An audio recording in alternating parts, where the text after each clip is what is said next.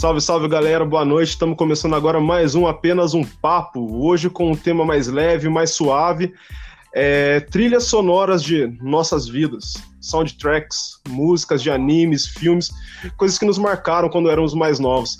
Então hoje aí, vamos começar por ele que sugeriu o tema. E aí, Andrei, como é que tá, mano? Fala, galera. Fala, pessoal. A Vivian falou que se não tiver High School Musical, ela não vai escutar o podcast. Perdemos nossa fã mais assídua. Eu acho que hoje ela não vai escutar o podcast. Não se preocupa não, Vivian, porque eu gostava de High School Musical, então eu entendo sua dor. Só não vai dar pra citar mesmo. Porque, né? Estamos também com ela aqui, a rainha da cloroquina do Pará. E aí, Tamara, como é que estão as coisas? Não fala uma coisa dessa não, porque daqui a pouco espalha isso aí e eu fico queimada nessa cidade. Tô de boa, gente, tá tudo tranquilo aqui, quase de férias, amém. Então, é isso aí. E com ele também, o Power Ranger de Pindamonhangaba. Felipe, como é que tá, mano? E aí, galera, beleza? Queria dizer que acho que a partir de amanhã começa uma nova saga na HQ dos Power Rangers, então não percam, porque vai ser muito top. E comigo também, falando diretamente aqui de Lorena, Anthony Santos, e vamos que vamos. Andrei, você que sugeriu o tema, cara, qual que foi a inspiração para você sugerir isso aí pra gente hoje? E que, mano, eu achei bem legal pesquisar umas fitas assim, porque fazia muito tempo que eu não escutava algumas músicas, cara, algumas coisas que bem que me marcaram mesmo. Diz aí, cara, qual que foi o tema? Qual que foi a inspiração pra isso? Então, gente, como vocês sabem, o Felipe sempre gosta de deixar claro que eu sou o chatão do cinema, né? Eu fiquei muito triste com a notícia semana passada, eu até falei no podcast de semanal de notícias nosso, escutem, que aí vocês vão saber da notícia também. Teve o falecimento do Ennio Morricone, que foi um dos gênios da indústria musical cinematográfica, né? E nesse final de semana, eu tava assistindo Irmãos do Jorel, e em um dos episódios, o irmão do Jorel começa a cantar o tema principal de Três Homens em Conflitos, que o nome da música é The Good, The Bad and The Ugly. E é uma música que marca muito todos os duelos de faroeste. E isso me retomou a minha infância. Antes de eu saber o que era faroeste, antes de eu gostar de assistir filme, antes de tudo isso, o meu eu inconsciente que escutou em algum lugar essa música, eu, quando brincava, eu fazia o som dessa. Música.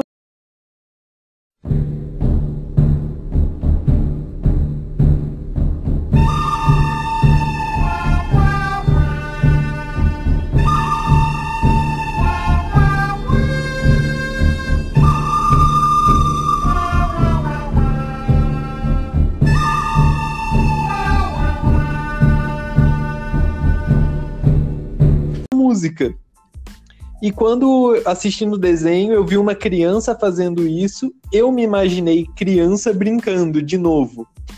E foi daí que surgiu o tema desse podcast. Eu falei, vou falar com o pessoal, vamos ver se eles aprovam. E isso mostra muito como que às vezes a gente não percebe, enquanto a gente está assistindo uma obra visual, a gente por muitas vezes passa desapercebido o som. E quando a gente está andando na rua, a gente começa a pensar, a cantarolar sem saber de onde veio. E aí a gente começa a reparar mais como a trilha sonora influencia muito numa obra visual. Poxa, da hora, cara. Com certeza. Desculpa, Tamara, pode continuar. Não, eu só ia falar isso, porque com certeza a gente... Por exemplo, quando eu estou lendo um livro, então estou lendo alguma coisa, eu tenho que ouvir algo que me conecte com a história que eu estou lendo. Então, a música, ela acaba fazendo você se ver naquele ambiente, naquele universo. Então, para mim, a trilha sonora é uma das coisas mais importantes de uma obra, pelo menos para mim. Ainda mais eu que gosto de música. Então, com certeza eu entendo essa visão dele totalmente. E você, Felipe, o que você acha aí? Não, na verdade é isso que o Andrei mesmo falou, né? A gente às vezes fica preso muito no visual, né? Mas uma boa trilha sonora faz também o filme, né? Eu, assim, acho que eu iria mais pela linha do que a Tamara falou, no sentido de que eu escuto muito trilha sonora de jogo, de filme, dessas coisas, já tem um tempo. Então, para compensar, às vezes, a desatenção em alguma coisa, seja fazendo alguma coisa de trabalho, alguma coisa de estudo, eu coloco uma música no fundo para entreter uma parte do meu cérebro. Então, até que foi um tema sossegadinho de escolher o que ia ser falado. Então, cara, indo além do que o Andrei falou, de que ele estava sendo o irmão do Jorel e tal, e antes do nosso podcast entrar no ar, né, antes de a gente começar a gravar, eu falei do Barbeiro de Sevilha. E como o Andrei falou, que a gente fica mais apegado no visual do que na música em si, eu lembrei daquela cena do Pernalonga, do Barbeiro de Sevilha, e, tá claro, tendo Pica-Pau também, mas eu lembro da cena do Pernalonga, cara, porque foi com a cena do Pernalonga que eu vi uma orquestra tocando essa música. E, cara, o vídeo da orquestra tocando e você vê todo o trabalho feito por trás daquela cena de animação, cara, é sensacional. É uma coisa fantástica, pra quem quiser pesquisar no YouTube depois, tá lá o link, cara, tá lá o vídeo. Mano, é fantástico. Não sei se vocês chegaram a ver isso aí, vocês já viram? Eu acho que não, cara. Não me lembro de ter visto. Cara, é fantástico, de verdade mesmo. E falando da gente, assim, agora, quais além dos filmes e séries, jogos também, o que a gente vai trazer pro pessoal hoje, cara? Vocês podem adiantar já? Bom, eu vou começar as indicações falando de Star Wars.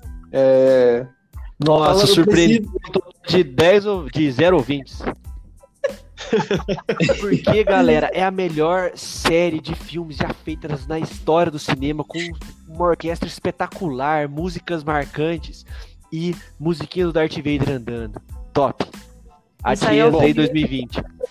Isso aí, gente, é o Felipe imitando o Andrei, tá? Só pra vocês... Desculpa, Andrei, não resisti, perdão. Você sabe que eu gosto muito de você. O Felipe já demonstrou toda a chatice dele, já ele vai falar da Marvel, porque é o que ele sabe falar e gosta de ficar puxando saco. Mas... Em defesa, eu não sei por que o Andrei implica comigo com a Marvel, eu nem Marvete sou, eu sim. Enfim, vamos lá, segue o jogo. O Felipe, ele deveria vir com música de dragãozinho. Pô, ele entendeu da hora, velho. Da hora, eu vou... não, é pior que não tem muito, não. Não, nesse caso, eu, infelizmente, não falarei de música de dragãozinho hoje. Não vai ter Skyrim? Putz, cara, nossa, é verdade, cara.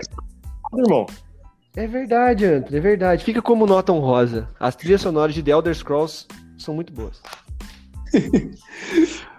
Bom, já que o Felipe gostou de me imitar, ele como hater de Star Wars também, ele não pode negar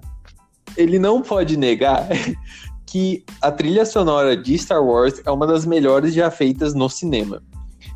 Você tem o gênio, que é o John Williams, eu vou citar mais pra frente 2 filmes dele, e assim, acho que quase todo mundo já ouviu uma música de Star Wars ou uma música do John Williams, mesmo que inconscientemente. Até porque eu também vou falar do John Williams, né? Então, concordo com... Então, assim, o John Williams, ele é muito marcante na minha infância, eu acho que na infância de todo mundo, não só em Star Wars, como em outros filmes. Mas por que Star Wars? Obviamente eu sou fanboy e eu amo até o 9º filme, não ousem falar mal do 9º filme. Mas eu tenho uma, assim, além da minha memória afetiva da infância, eu consigo, acho que a vez que eu mais chorei em um cinema foi por causa da música do John Williams. No Star Wars, Os Últimos Jedi, spoiler, nós temos a, entre aspas, morte do Luke, e remete enquanto ele se junta à força, fazem uma analogia, como se voltasse ao Star Wars Uma Nova Esperança, do Luke em Tatooine, olhando os dois sóis. E o tema da força.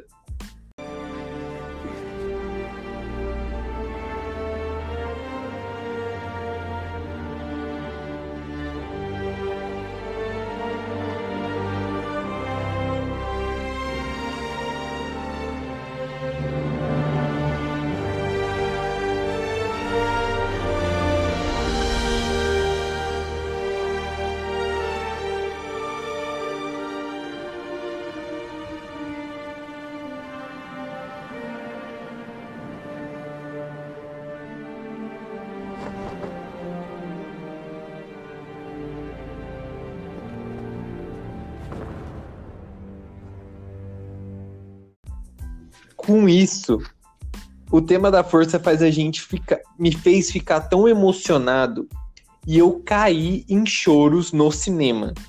Eu saí do cinema com o rosto inchado de tanto que eu chorei ouvindo essa música. E assim, eu posso também falar inúmeras outras cenas, mas todo mundo consegue ouvir o tema principal, que é o do letreiro, e o tema do Darth Vader. Então, são músicas muito marcantes que eu não poderia deixar de fora nessa lista que a gente está fazendo.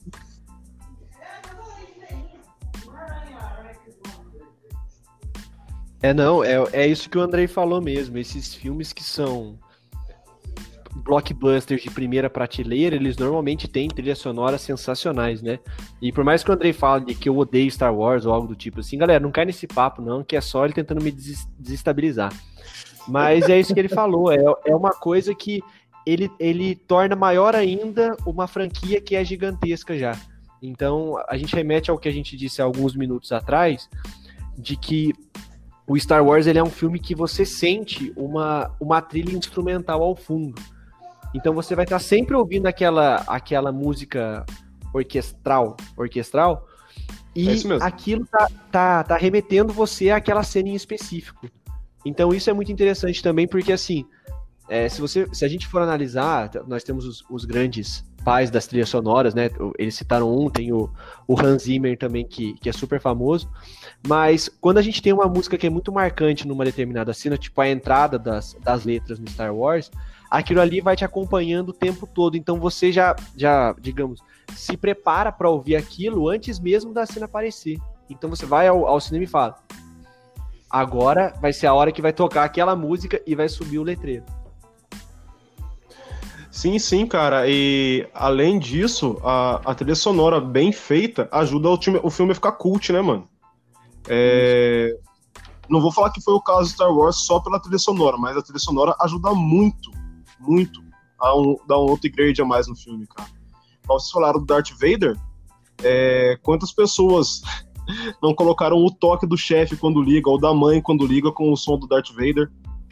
Ou essa trilha sonora que o pessoal leva pra vida, que é de quando o pessoal tá em Tatooine, alguma coisa assim. Cara, é sensacional, cara. O que uma boa trilha sonora pode fazer com o filme e com a vida de quem assiste, igual o André falou, cara. Ele saiu em prantos do cinema, com a cara inchada do cinema, pensando no filme. Eu sou uma pessoa que não assistiu Star Wars, por favor, não joguem pedra em mim. Cancela a Tamara. E que mesmo assim consigo relacionar todas as músicas que são mais famosas com o filme e consigo perceber logo o clima do filme pelas músicas, que eu acho que a trilha sonora ela tem que ter essa responsabilidade, ela tem que te dar aquela vibe do que o filme está querendo dizer, ou então do ambiente do filme, ou então... da tensão que está acontecendo em certa cena, ou então da própria tensão do personagem, como acontece com a música do Darth Vader. Então, para mim, a trilha sonora, como eu falei, é essencial para um filme ser bom aos meus olhos, no caso. Fica fantástico, cara. A coisa bem feita fica fantástico. Partindo dessa ideia do upgrade que a trilha sonora causa no filme, eu quero falar de um filme que ele foi inspirado em bandas dos anos 60, 70, e é dirigido pelo Tom Hanks, e tem como produtor musical do filme Howard Shore. Ó, falei direito, gente? Howard Shore? Ah, tá valendo, cara. Meu inglês é horrível, cara. É, e pra quem não sabe, Howard Shore também é o produtor das músicas de Senhor dos Anéis e vários outros filmes, cara. O cara já é vencedor de 3 Oscars.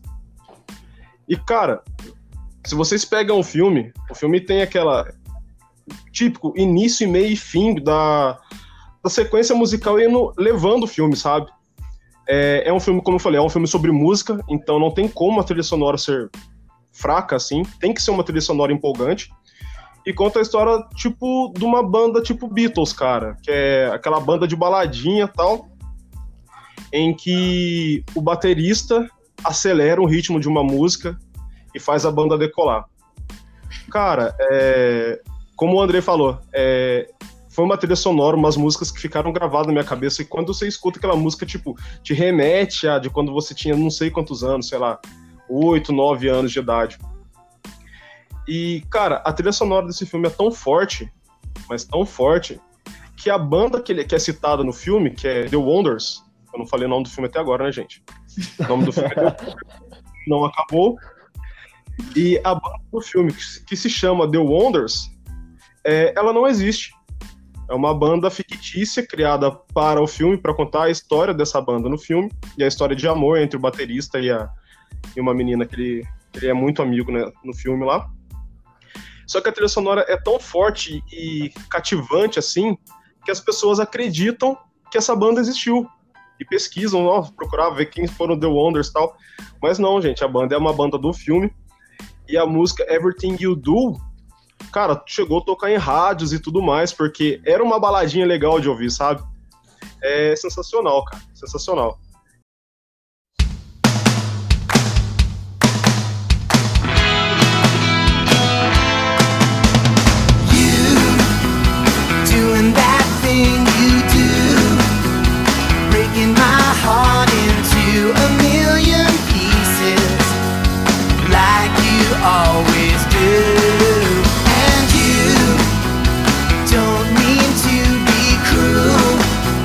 Eu não sei se vocês chegaram a assistir esse filme.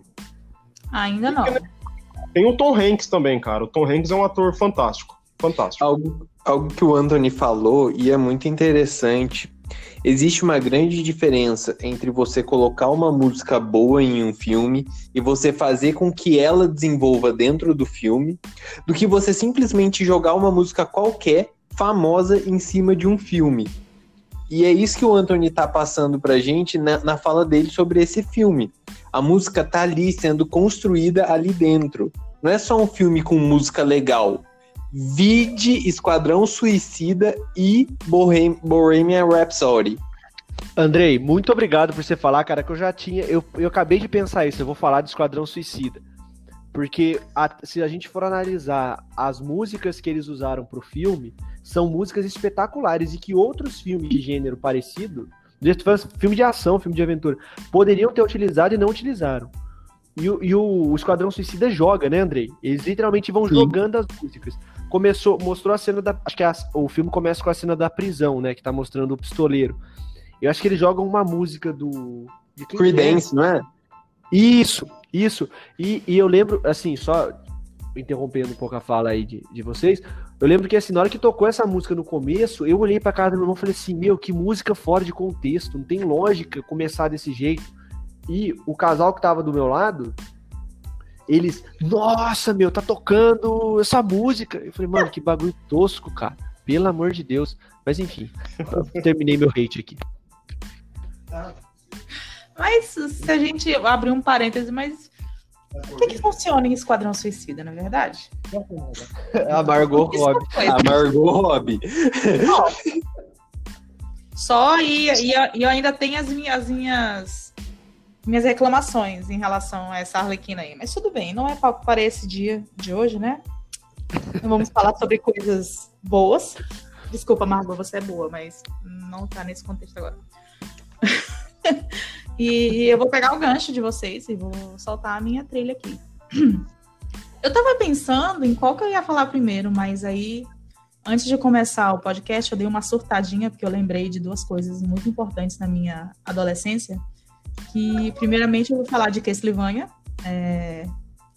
E sou mais animada por falar de Castlevania pelo fato de ser uma compositora. Então, para mim, é incrível o que ela fez nesse jogo.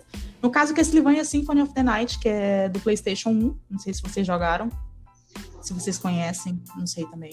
Ou se jogaram algum outro jogo da franquia.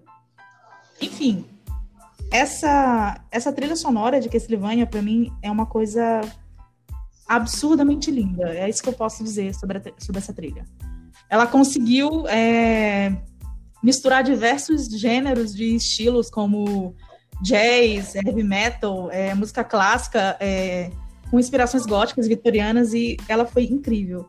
Ela consegue fazer você se lembrar de todas as músicas depois do jogo e relacionar e lembrar. Putz, essa música bem aqui é de tal arco do jogo, é de tal cena. Então, para mim, é uma das minhas trilhas sonoras favoritas, que até hoje em dia eu ouço assim, bastante.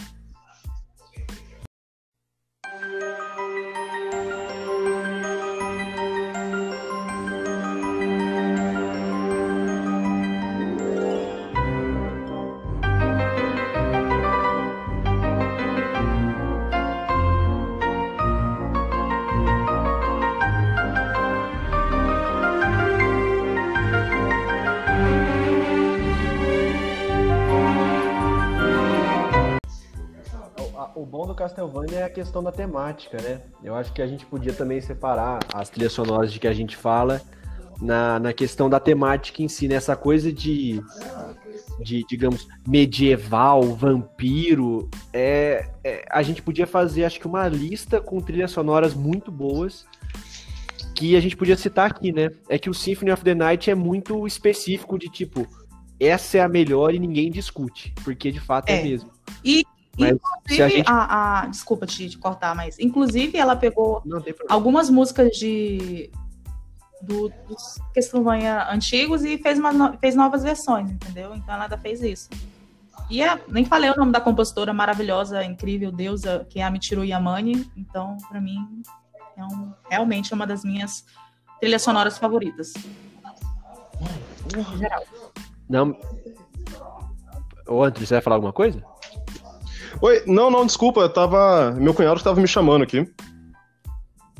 Não, é que eu ouvi um barulhinho, achei que era você falando. Não, mas o que a Tamara falou é uma ótima referência mesmo, até os mais novos. Se a gente for até pegar a série do Netflix também, se a gente for pegar o instrumental por trás daquilo também, tem um som bem interessante. Sim. Pior que tá aí uma coisa que eu não posso opinar, cara. Eu joguei muito pouco o Castlevania. Symphony of the Night, eu não me recordo da trilha sonora, cara, de verdade. E da Netflix eu não cheguei a assistir, cara. Eu sei que muita gente fala muito bem tanto da animação quanto da trilha sonora, mas eu em si eu não posso argumentar sobre isso. Então são duas recomendações pra você, ouvir a trilha e ver a série animada da Netflix. Andrei, tá aí uma dica pra você assistir anime também, cara. Assiste um anime que é mais americanizado, cara, porque é bom, cara. Primeiro eu tenho que terminar Irmãos do Jorel. Ah, Irmãos do Jorel também é muito bom. Isso, não, vale. Vale as duas coisas. Eu não sou da cultura japonesa nem da americana. Eu sou brasileiro com muito orgulho e com muito amor. Mas Castlevania não é... mas é bom lembrar que Castlevania, embora a franquia seja japonesa, a série não é. A série é americana, então... Americana? É. É ocidental, então não tem essa desculpa, Andrei. Não, mas eu falei, eu não sou nem japonês nem americano, eu sou brasileiro. Tá bom, então. Beleza, Andrei. Votou no 17, Mas, enfim. Agora eu vou só fazer um comentário polêmico aqui. O Alucard do Helsing ia dar um pau no Alucard do Castlevania, só pra deixar... consegui nada aqui. Inclusive, eu estou lendo Helsing e eu estou, assim, amando. Mas sem dúvida que o Alucard do Helsing daria um pau no Alucard do Castlevania. Sem dúvida. A gente podia fazer um podcast falando quais personagens que dariam um pau no Alucard do Helsing, mas beleza. O Andrei não gostou. Ah, não, o André tá quieto, eu tô perdido aqui já. Eu tô quieto, eu me abstenho nessa discussão. Nossa, deixa eu falar de coisa americanizada e a gente mudar um pouquinho o enfoque da conversa. Andrei, essa vai pra você, cara, que eu tô de marcação com você já tem umas semanas. Mentira, galera, mentira. Mas assim, toda vez que a gente fala de filme nesse podcast aqui, vem um certo indivíduo e vem: porra, você só critica o Zack Snyder, você não fala nada do cara, meu. Pô, o cara é um gênio, visionário, não sei o quê. Mas, assim, eu acho que nem a gente tá falando de trilhas sonoras que são instrumentais, e a gente até falou mal do Esquadrão Suicida, que pega uma série de músicas que são muito boas e vai jogando sem contexto pra galera cair naquele papo de, putz, tem... E eu acho que dá pra gente puxar isso pro Watchmen. O Watchmen é um filme que a trilha, as músicas que foram colocadas ao longo do filme, elas mudam totalmente a experiência do que você está assistindo, porque torna de novo aquela obra que é espetacular, um filme assim, de 3 horas que passa em 5 minutos, porque ele é muito bom, e que torna aquilo mais sensacional ainda. Até antes de começar, eu procurei uma cena que eu queria lembrar, que aí vai o spoiler para quem não assistiu. E a cena que o comediante morre. E aí na hora que ele tá caindo do prédio, começa a tocar Unforgettable. E galera, a música já é triste. E vai colocando aquela cena do cara caindo, dele se arrependendo de parte das besteiras que ele fez. É sensacional. Porque tem Bob Dylan, tem Janis Joplin, tem The Sound of the Silence, que é a música mais triste que existe na história da humanidade, tem Jimi Hendrix. Tem My Chemical Romance. Tem My Chemical Romance. Verdade. E é bom demais. Só isso. O Zack Snyder, ele tem uma visão diferente de cinema, da qual o Felipe não aprecia, mas o Felipe às vezes dá o braço a torcer para essa genialidade do Zack Snyder. E a trilha sonora... Desculpa, gente, eu não consegui manter a seriedade. E a trilha sonora, ela passa muito bem esse sentimento de angústia e de rebeldia que o filme quer mostrar. Então é um casamento perfeito. That's how you stay. That's why, darling, it's incredible that someone so unforgettable takes it on. Unforgettable.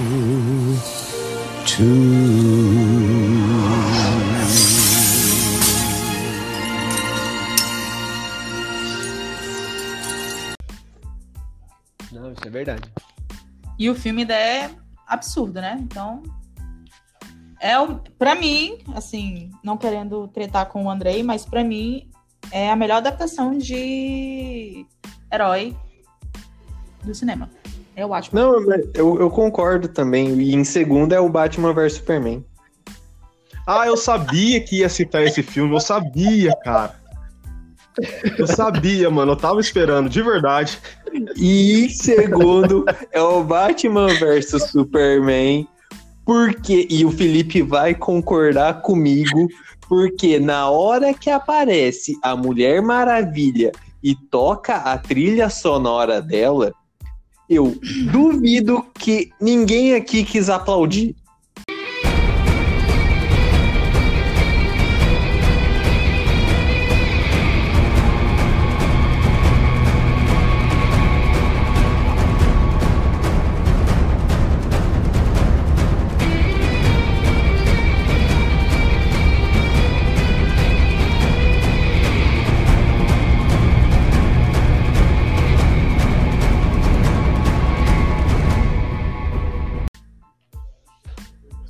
Eu sou contra aplausos no cinema, só pra deixar minha opinião aqui. Não, mas é verdade. Mas o tema da Mulher Maravilha é muito bom. É muito legal. Sem discutir. É. Cara, aplausos. E quem criou o tema... E quem criou... Também não é. Quem criou o tema da Mulher Maravilha foi o Hans Zimmer, que o Felipe já citou aqui, e também é outro gênio das trilhas sonoras. E o Felipe chorou nessa hora no cinema, só que ele não quer falar que Batman vs. Superman fez ele chorar. Não fez. Você vai chorar por quê, André? Aquele final ridículo. Como que alguém chorou naquilo, velho? Como, assim, você chorou no Batman vs. Superman, cara? Meu Deus do céu, velho. Não dá, Andrei, não dá. Gente, a gente promete que um dia a gente vai fazer um episódio só do Andrei e do Felipe discutindo sobre Batman vs. Superman. O problema de fazer isso, Tamara, é que o Andrei vai chamar um amigo nosso e aí eu não vou ter paciência pra discutir com os dois. Sabe por quê? Eu já me abstei. Porque você é igual o Caio Coppola. Você traz fake news nesse debate. Mano, agora eu baixo o negócio, hein, Andrei? Pô, não, para, Andrei, para com isso, velho. Ah, sai fora. Sai fora, cara. Aí, nossa, não dá pra discutir com isso. Não, Andrei, quanto HQ você já leu na sua vida, cara? Sai fora. Quanto jogou aonde, Andrei? Olha esse discurso ad hominem atacando a minha pessoa. Ele comparou com o Caio Coppola. Você quer que eu fale o quê pra você, cara?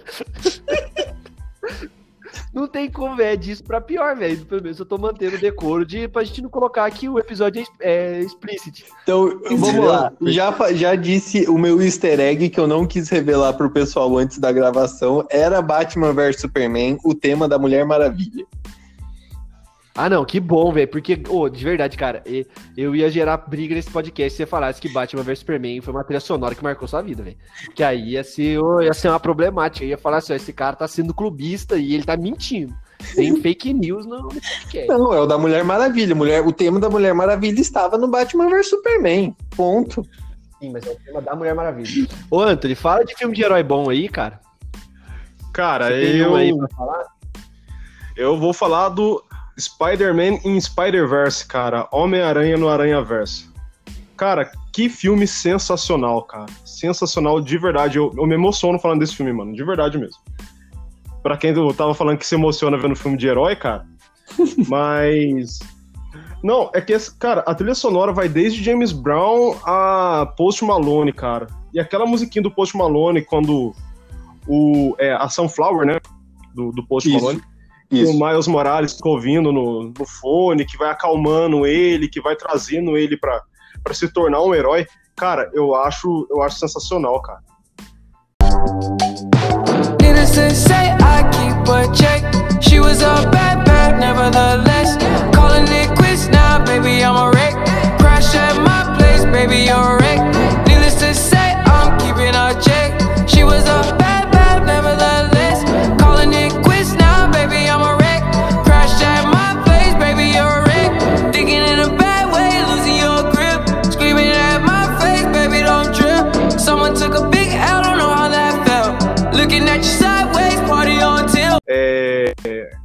Cara, eu não sei o que dizer, de verdade mesmo. Eu sou muito fã do filme pra falar do filme, tá ligado? Não vai sair crítica. É que a trilha sonora inteira... Vou falar a mesma coisa que eu falei do The Wonders, cara. A trilha leva o filme. E o filme leva a trilha. É difícil de falar, cara. De verdade. Ela é uma trilha sonora bem jovial que realmente... transmite essa jovialidade que o filme quer passar e ao mesmo tempo a surrealidade, né? Que aí você fica, é um monte de universo, aí você tem que entender esse ambiente do multiverso, que é algo muito mais fácil de digerir para alguém que sabe, para quem sabe um pouco de HQ. Então as músicas ajudam a você entender toda essa transformação. Exatamente. E assim, eu não sei se alguém assistiu o filme, quem for ouvir a gente, cuidado com spoilers, mas é um mundo onde o Peter Parker morre, né? E o peso de ser o Homem-Aranha daquela cidade, de enfrentar o crime naquela cidade, cai nas costas de um moleque de, se eu não me engano, 16 anos, cara, que é o Miles Morales. E, cara, é fantástico. A música levando o menino a todo canto, tanto quando ele vai na casa do tio dele, quando ele vai grafitar a parede, quando ele tá junto com o pai dele, quando ele tá junto com o Peter Parker do outro multiverso, né? Do outro universo. Cara, como eu disse, eu sou muito fã pra falar do filme, cara. Eu vou acabar me emocionando aqui. Ah, e só pra constar, a trilha sonora, os arranjos musicais é do Daniel Pemberton, cara, que é um inglês compositor. Eu não achei muita coisa sobre ele, de verdade. Eu só achei que a trilha sonora do filme foi um arranjo dele. Não, esse filme é espetacular em todos os aspectos, né?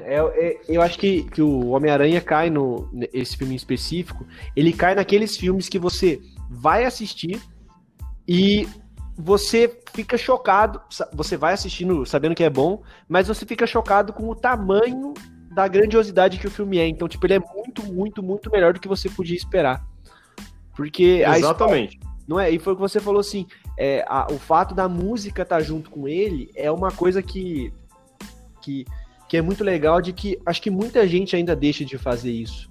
Porque a gente faz cotidianamente muito trabalho, digamos, trabalhos braçais que a gente podia estar ouvindo uma música deixando aquilo mais alegre, deixando aquilo mais feliz e que nem o Anthony falou, é a motivação. E o filme é só isso, é só um cara que assume o lugar do talvez... É que não posso dizer o maior herói, porque tecnicamente o maior herói que existe é o Superman. O mais popular, né? Isso, mas o herói mais popular que tem, porque... E o Miles Morales é um personagem também que é muito... A vantagem dos Homens-Aranha é essa, né?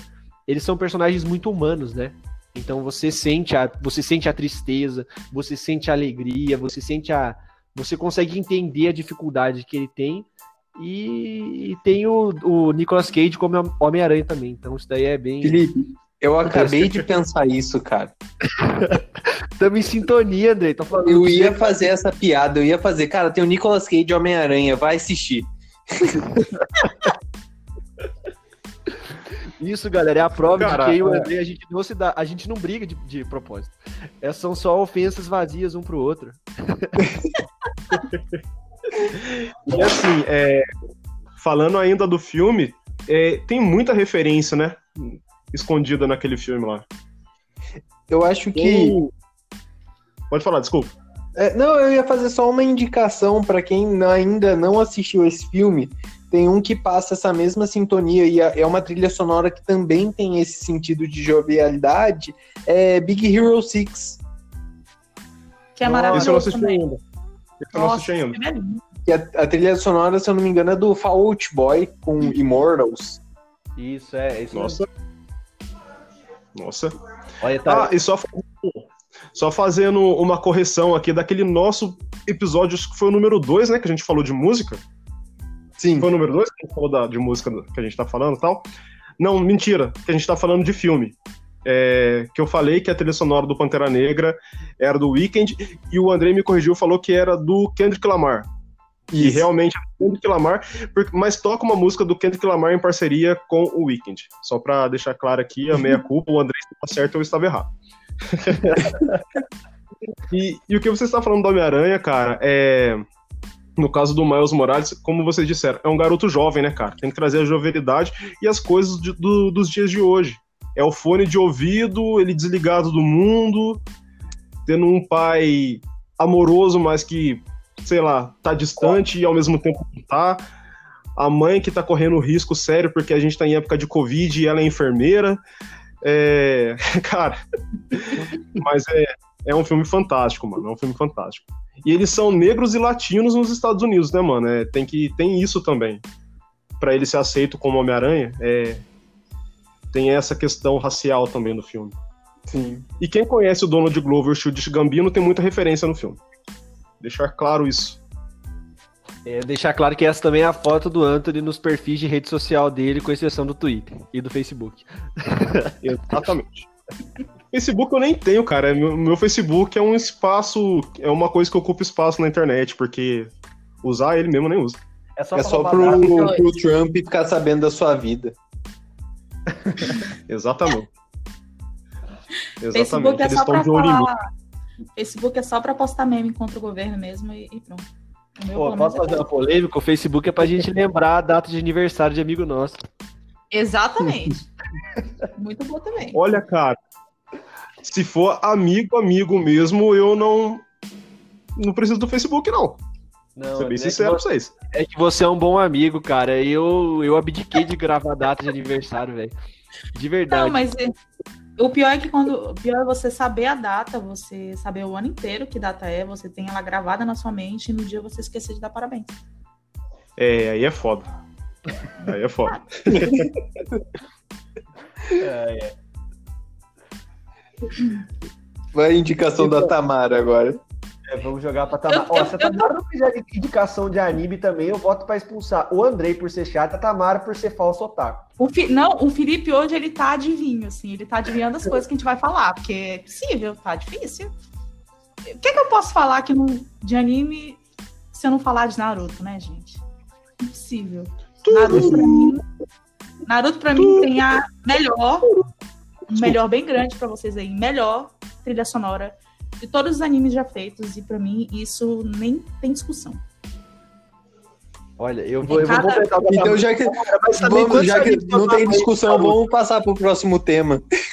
Ai, que absurdo. Me deixa falar um pouquinho do meu cururu, tá?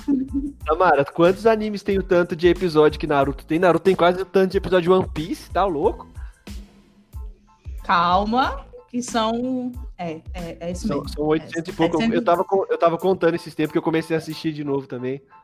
São 500 do Shippuden e uns 300 do clássico, né? Isso. Não, mas só que é aquela coisa, 40% do Shippuden é filler. Então, você corta isso aí. Não, se eu assistir 50 episódios de Naruto, foi muito. Alguém cancela o Andrei Bink, por favor? Obrigada.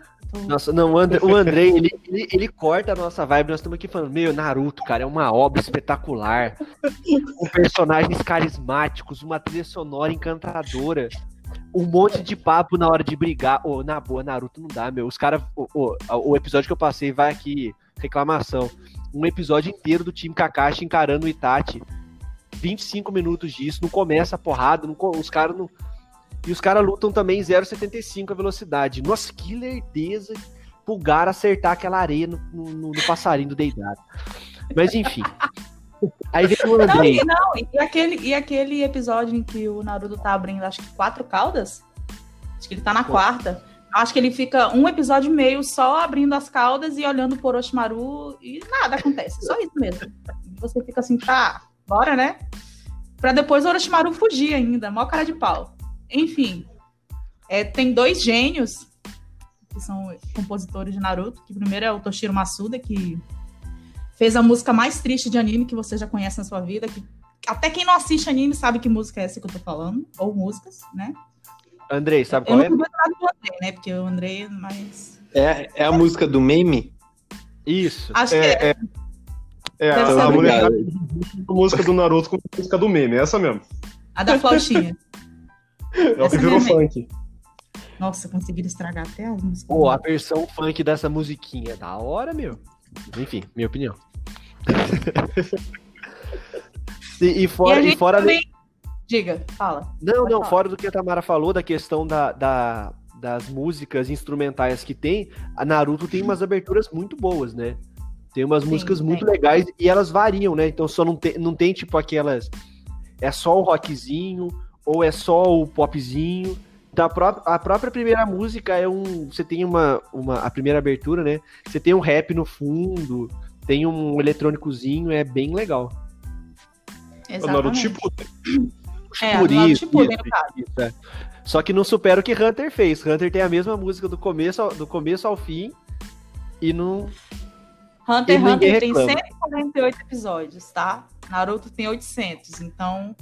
Mas, Tamara, são 133 episódios com a mesma música de abertura, só muda a animação. Uns estrofes diferentes, né? Não, mas eu concordo com você.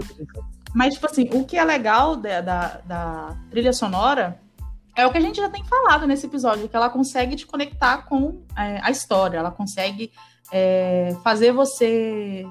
entrar naquele ambiente de luta ou então de tristeza, porque as músicas tristes de Naruto, meu filho, se você não chorar com elas, você não é um ser humano legal, porque não é possível. E tem aquelas músicas quando tá rolando aquela sei lá, guerra, tensão, tristeza, até música do dia a dia eles fizeram. É uma trilha sonora absurda de linda. E ainda tem a do Shippuden, né? Que é outro cara maravilhoso, que é o... Deixa eu ver o nome dele.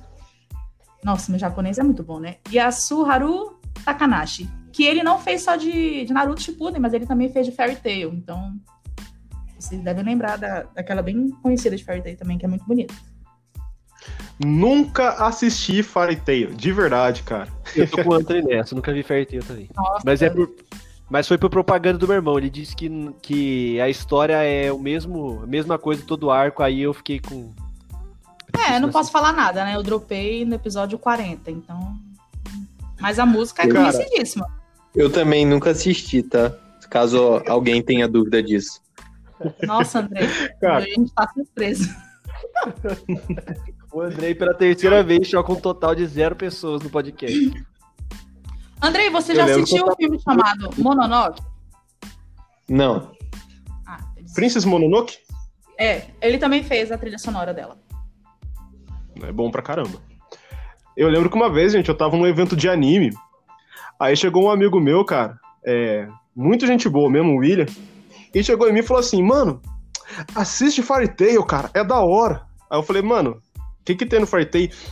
Mano, tem um mago que fica pelado no meio do gelo. Eu falei, mano... Obrigado. Vou assistir. E não, mano, assiste pra você ver. A partir desse momento, eu falei assim, não quero assistir, não. A melhor parte do filme, do anime, é um cara pelado no meio do gelo. Eu falei tem coisa melhor pra assistir. O amigo do Anthony ensinou como fazer uma pessoa não se interessar pelo que você tá assistindo. Péssima propaganda. Tipo isso. Tinha tanta coisa pra ele falar, cara. Ele fala, tinha um cara pelado no meio do gelo lá. Mas assim mesmo. Podia falar da Ezra, né? Que é a mulherão do cacete lá do anime. Vai falar do... Não, ó, tristeza aí, ó. Seu amigo aí... Não, legal não. Ai, caramba, cara. Enfim, essa é a minha trilha sonora preferida, número 2. E impossível, eu não tinha como cortar ela daqui, porque eu ouço ela todo dia e ela é, nossa, eu tenho um apego afetivo à trilha sonora de Naruto, que é uma coisa assim, que eu não tenho por nenhum outro anime, de verdade.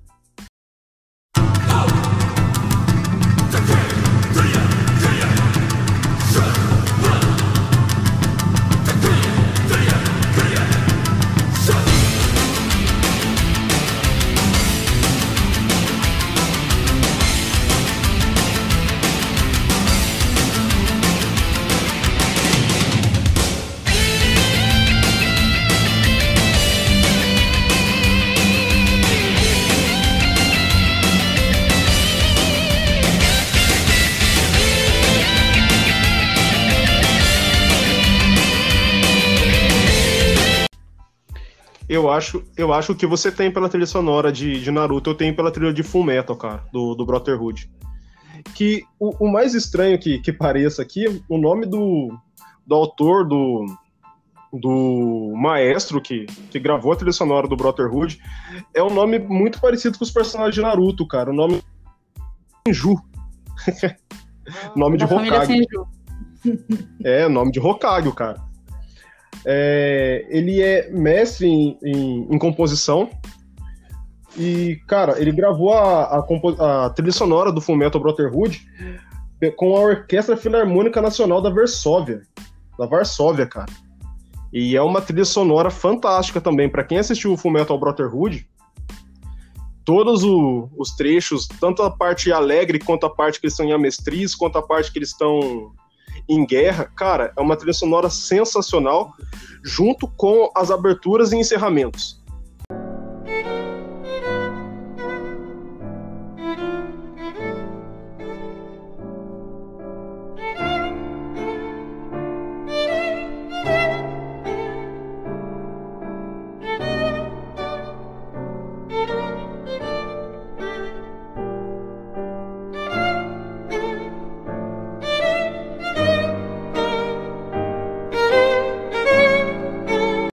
Quem assiste o Full Metal e presta atenção nas aberturas e os encerramentos, sente o que o anime tá querendo passar, cara. É fantástico também.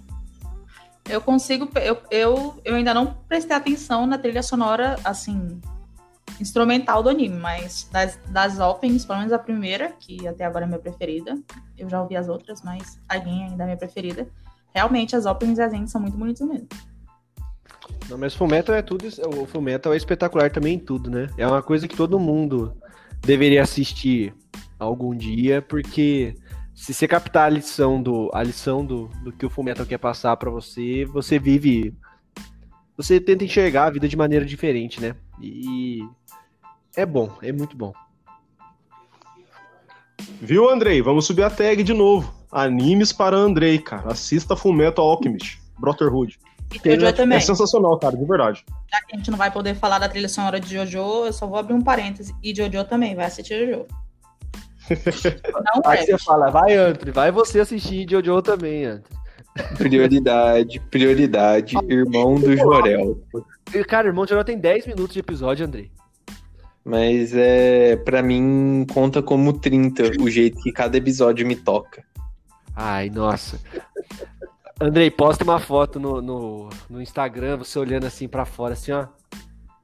O episódio do Irmão do Jorel parece que tem 30 minutos e não apenas 10, do jeito que me toca. Cara, desculpa. A próxima festa fantasia que eu for, eu já combinei com a Vivian. Aí ela tá decidindo só se ela vai de Lara ou de Ana Catarina, mas eu vou de Irmão do Jorel. Eu tô tentando imaginar o Andrei de Irmão do Jorel aqui. Eu também, cara, eu acho que ele tem mais cara do seu Edson do que de Irmão do Jorel, viu? O Andrei tem que ir de Beto Caixinhos.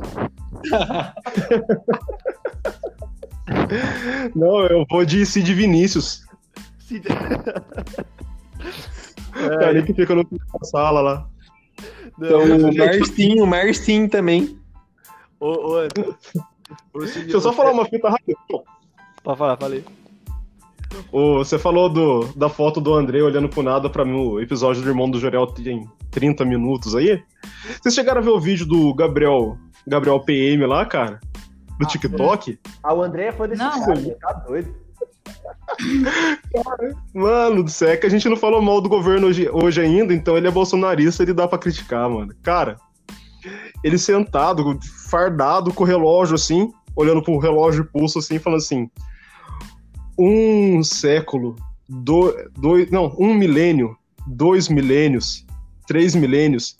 Aí ele olha pra câmera e fala assim, é isso, gente. Quando falta 5 minutos pra eu ir embora, os segundos parecem milênios, 8 milênios, 9 milênios. Mano, é de uma tosquice absurda, cara. Desculpa, eu só queria falar. Ele assistiu o Interestelar, que também tem uma trilha sonora boa. Ai, não. Ô, galera, mas a gente podia também fazer um episódio sobre rede social e a gente falar mal do TikTok, né? Acho que é válido também, porque olha, o TikTok é um negócio que ou a gente ama ou a gente odeia, porque não tem meio termo. Eu de fato odeio. Eu não tenho nada contra o TikTok, não. Eu tenho contra as pessoas que fazem vídeos absurdos no TikTok, mas tem muito vídeo legal lá. Desculpa, gente. Desculpa decepcionar vocês. Vamos. Agora eu vou voltar pro tema. Já que a gente precisa falar de imersão. Eu vou falar de duas. Vou falar 2 filmes de uma vez só, porque são do mesmo compositor que eu já falei, que é o John Williams. E, assim, tá marcada a minha infância, todas as músicas, quase todas as músicas que ele compôs, né? Então, eu me lembro de 2 filmes. O primeiro foi Tubarão, que me fez não entrar na piscina sem medo. Eu não consegui entrar na piscina e me divertir. Porque a qualquer momento eu achava que iria um tubarão me pegar com a música do John Williams. O meu irmão, ele criou fobia de tubarão por causa desses filmes. E a música é muito culpada, entre aspas, né? Porque a gente fica sem fôlego, ouvindo a música, sem enxergar o tubarão. Porque no filme o tubarão só aparece mais pro final, até então é tudo imaginação nossa, só com a trilha. Então é algo muito absurdo que uma música faz com uma câmera sendo movimentada no mar.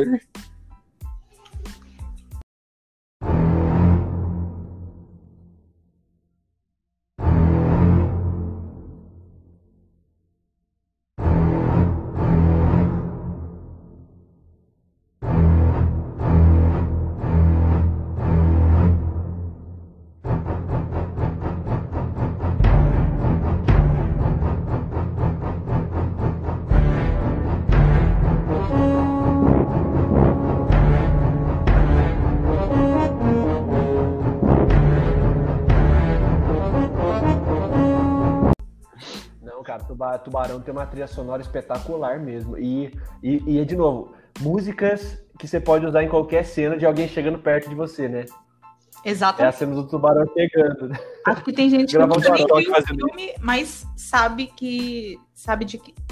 de que filme é essa música, porque ela é muito conhecida. E sabe que ela representa um medo, né? Sabe que a música ela começa devagar.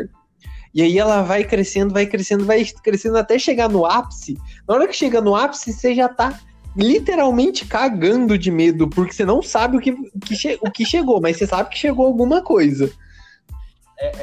Você definiu muito bem, cara, de verdade. É isso mesmo. Você não sabe o que chegou, mas não chegou alguma coisa boa, velho. Foi isso. Só complementando, assim, o que o Andrei tem com essa música, eu tenho com a música de Exorcista. Sim. Eu não consigo ouvir aquele pianinho que eu já fico, puta que...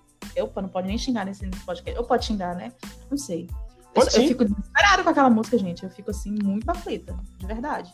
Eu não gosto daquela música. Eu achei que a Tamara ia falar de Sexta-feira 13, o tema do Jason, porque eu ia falar isso, mas...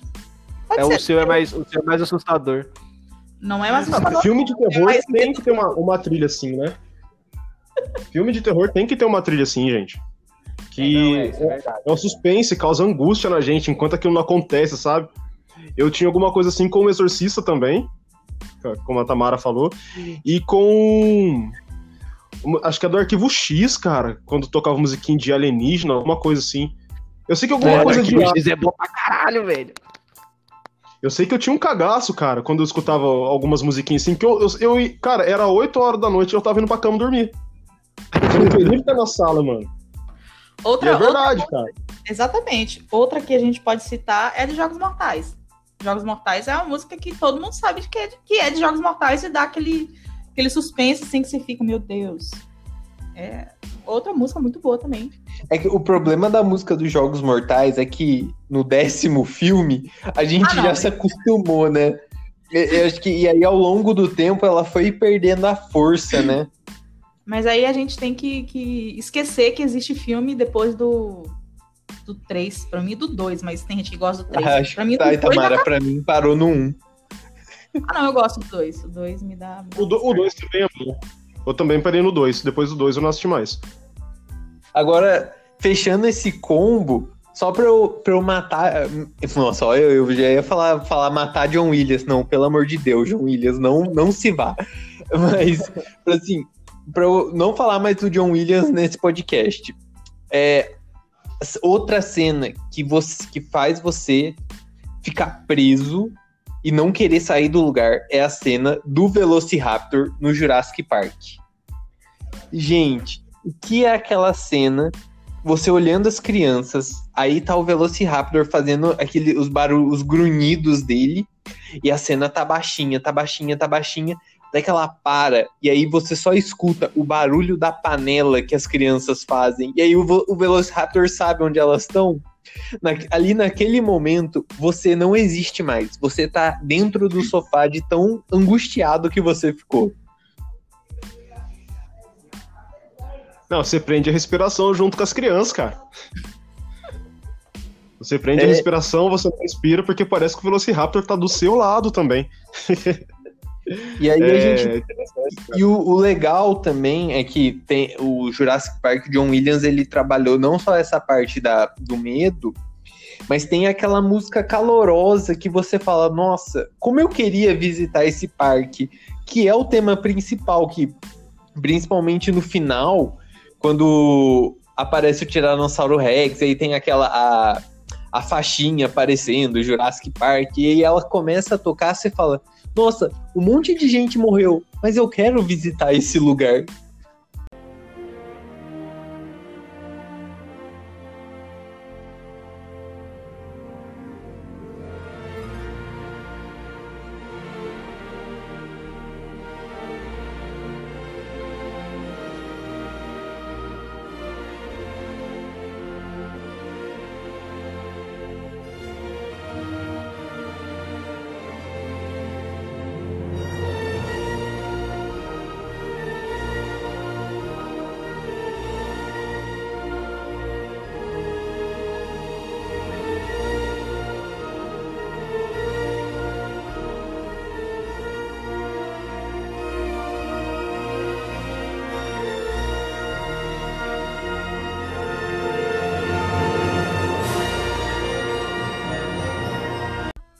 Olha, John Williams, que me perdoe, mas eu não tenho essa vontade, não. Nunca tive, assim. Nem no começo do filme eu falei, mas eu, nem que me pagasse eu ia nesse negócio.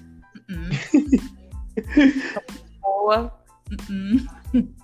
Cara, nem em zoológico eu gosto de ir. Você imagina num lugar desse que eu corro o risco de morrer, mano. Ah, não. Tô de boa, deixa eu em casa mesmo. Assistindo, jogando Animal Crossing ou qualquer outra coisinha que eu possa brincar com animais, tá ligado? Deixa eu jogar o documentário do Netio. É, pode ser também. E vou aproveitar que o Andrei tá falando de John Williams. Eu tenho que colocar esse filme aqui porque eu estaria mentindo para mim mesma se não colocasse essa trilha aqui. É a trilha daquele filme que a gente não pode nomear no momento, né? Não sei. Autoria pela piada. Nossa. Autorais.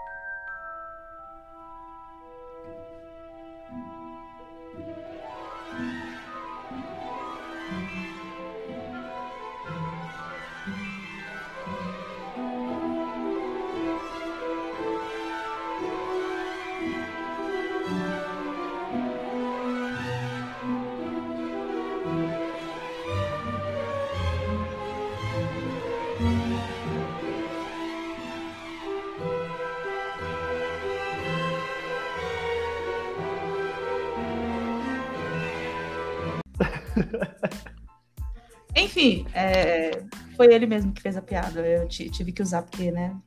Harry Potter, você sabe que é Harry Potter, né? Esse maravilhoso fez a trilha sonora dos 3 primeiros filmes e, cara, eternizou a franquia, né? Quando Harry Potter ainda era bom.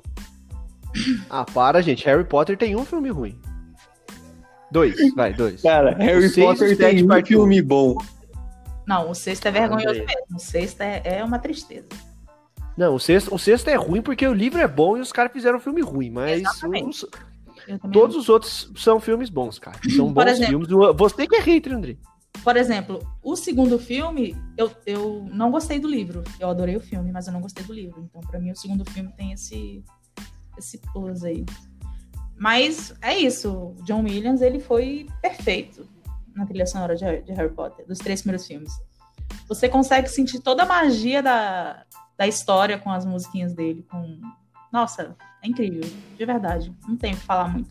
É assim, falar do John Williams é bater na mesma tecla, né? O quão genial ele é e como ele consegue transformar a música, e a gente consegue enxergar o que ele quer passar numa música. A gente consegue visualizar ouvindo a música. E é assim, ele é um dos poucos que tem essa capacidade. Não posso falar nada de mal desse maravilhoso mesmo, não, porque realmente as trilhas dele são incríveis.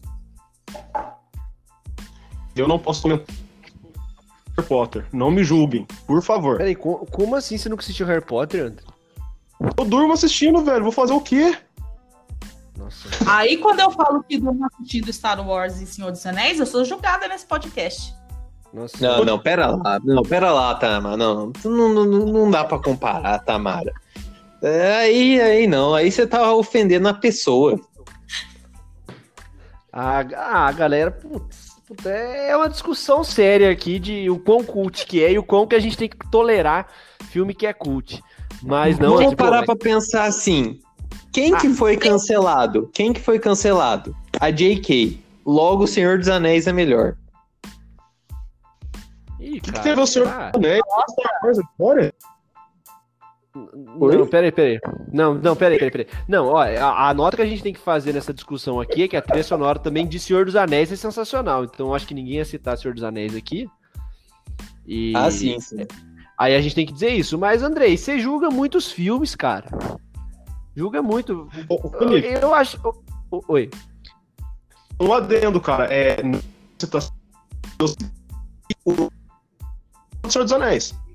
Ah, não, é. É que claro. Eu digo mais pelo específico, né? Mas, pô, mas Harry Potter é legal, né? É filme pipoca, galera. Filme pipoca que você tá sem fazer nada na TV, você põe lá, você vê aquela cena estática do Harry Potter brigando com o Voldemort no final e puta, da hora, velho. É igual o filme da Marvel. Que culpa que eu tenho de ser farofeira? Não tem culpa. Não, mas eu não tô... Não, Otamar, você, ok, o negócio é o outro cara aí que tá vendo o filminho pipoca aí, tá falando que o filme é o Poderoso Chefão, que também tem trilha sonora sensacional, também fica a nota aí. Verdade. Cara, Harry Potter é igual aos filmes da Marvel, daqui a 20 anos o pessoal vai ver que é mediano e aí vão começar a glorificar Batman vs. Superman. Como assim? Quem é que tá falando que filme da Marvel de 20 anos atrás é mediano? Não entendi. Não, ele tá falando que daqui a 20 anos a gente vai falar que os filmes da Marvel são medianos e todo mundo vai gostar de Batman vs. Superman, que é uma masterpiece from the cinema americano. Olha, pois eu adoro Batman vs. Superman, mas o primeiro Homem-Aranha é melhor. Mas é que aí não é do MCU.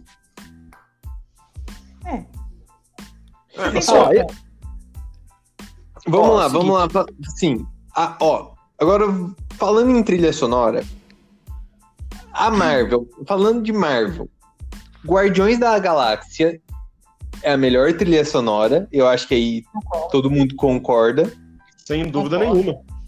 O pessoal fala muito de Thor Ragnarok, mas Thor Ragnarok só tem uma música. O filme inteiro. E quem é o criminoso que fala uma atrocidade dessa? Gente, não. E, Andrei, falando em Vingadores, vamos falar agora nível Vingadores. Só o tema de Vingadores é legal. De resto, é tudo esquecível.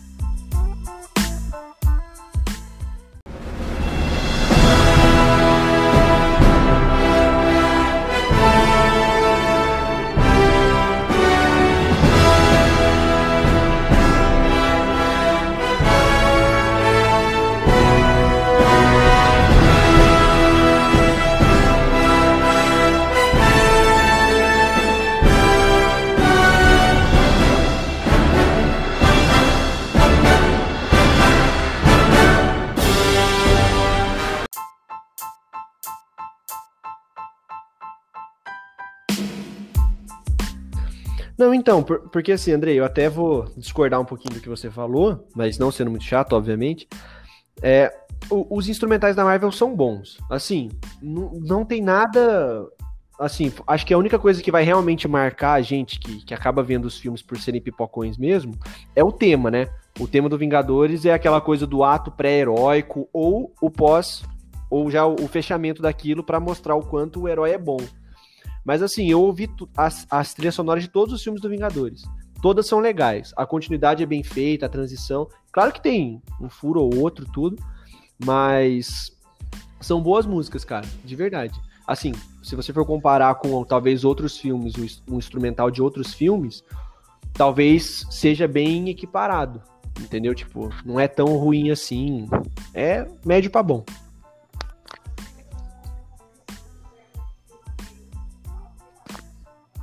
Grilo? É, então, travou, bugou o Andrei. Ah, é que assim, eu não acho que sejam ruins. Pra mim são boas. Só que são esquecíveis. Isso aí eu posso concordar. Isso aí eu preciso concordar com o Andrei. Não, mas eu concordo com vocês também. Mas ele é Marvete, Tamara, não adianta.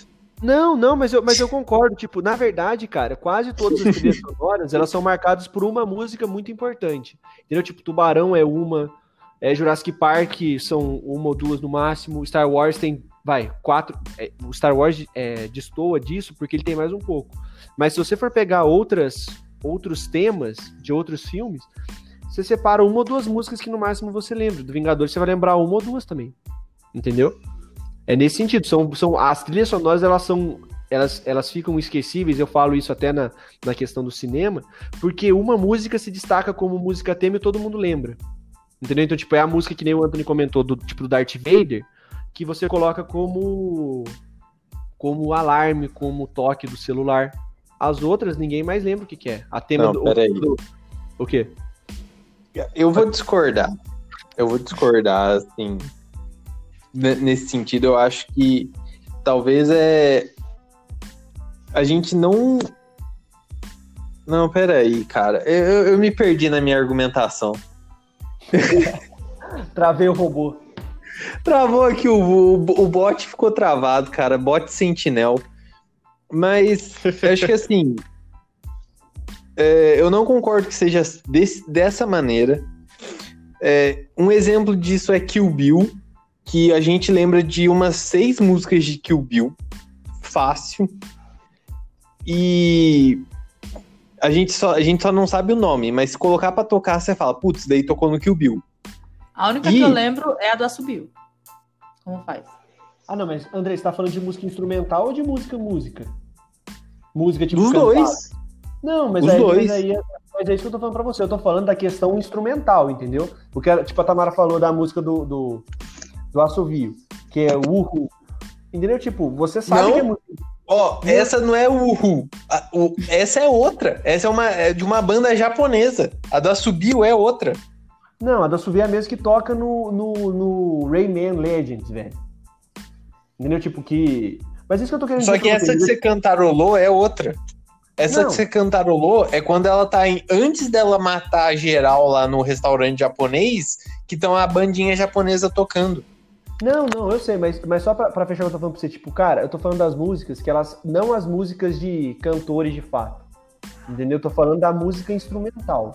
A música instrumental, normalmente esses álbuns vêm com 20, 26 músicas. Se a gente lembrar de 5, 6 é muito, velho. É isso que eu tô, esse é só meu comentário, mas eu concordo com o que você tá falando, entendeu? E só pra um adendo, é muito rápido mesmo, do Kill Bill, é uma trilha sonora, assim, é sensacional. Quase todas do Quentin Tarantino são trilhas maravilhosas. Mas o especial, eu acho que se vocês já assistiram, principalmente eu gosto mais do volume 1 do que do volume 2. E no final, quando a noiva vai lutar com a Lucy Liu, que eu não lembro agora o nome dela, da personagem. Então é todo um tema oriental. Oi? Oren Ishii. Isso. E aí tá em todo aquele tema oriental, da cultura japonesa. Aí você tá ali preso, aquela cena, aí vai ter uma luta de espadas, e aí você fala, caraca, o que vai acontecer? Aí aparece Don't Let Me Be Misunderstood, cara. E aí começa a tocar e você fala, o que tá acontecendo? E elas começam a lutar. É sensacional, cara. Aí você entende o que acontece em Django, né?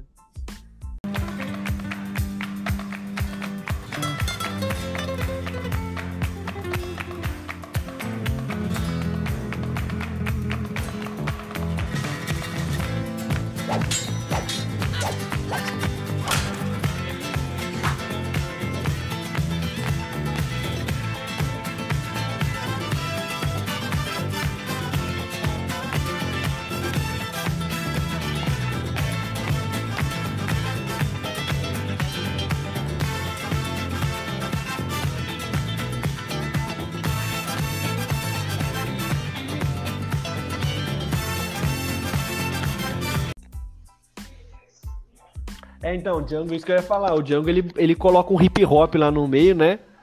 A 100 Black Coffins. E você fica assim, meu, como que o cara enfiou isso daí num filme de faroeste? Você tem trem de aluguel também, quando numa das cenas que um dos bandidos vai torturar o policial, o cara começa a torturar com uma música romântica.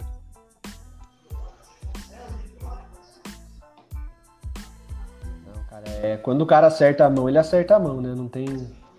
Não tem como. Ah, Tarantino é foda, né, mano? Vamos ser sinceros. É. Não tem muito o que falar. Por mais que tenha algumas pessoas com hate, né? Que é normal. Mas o Tarantino é foda. Eu acho que... E, cara, vocês falam... Sei lá, desculpa, acho que dar hate no Tarantino é infantilidade, né? Porque, sei lá... Não consigo mesmo. Eu não sou fã, porque eu não conheço muita coisa, mas... O cara é bom, então... Eu não consigo entender quem dá hate nele, pelas obras. Sei lá. Pelas obras em si, não. Consigo, de verdade. Mas Tamara, assim, é normal o pessoal ficar com hate do que faz sucesso. Querendo ou não, é normal. O que o Andrei gosta, o Star Wars é um exemplo disso, né? Sim. Andrei? O negócio, tipo, é tão famoso que nada que qualquer pessoa faça vai ficar bom. Nem os fãs gostam.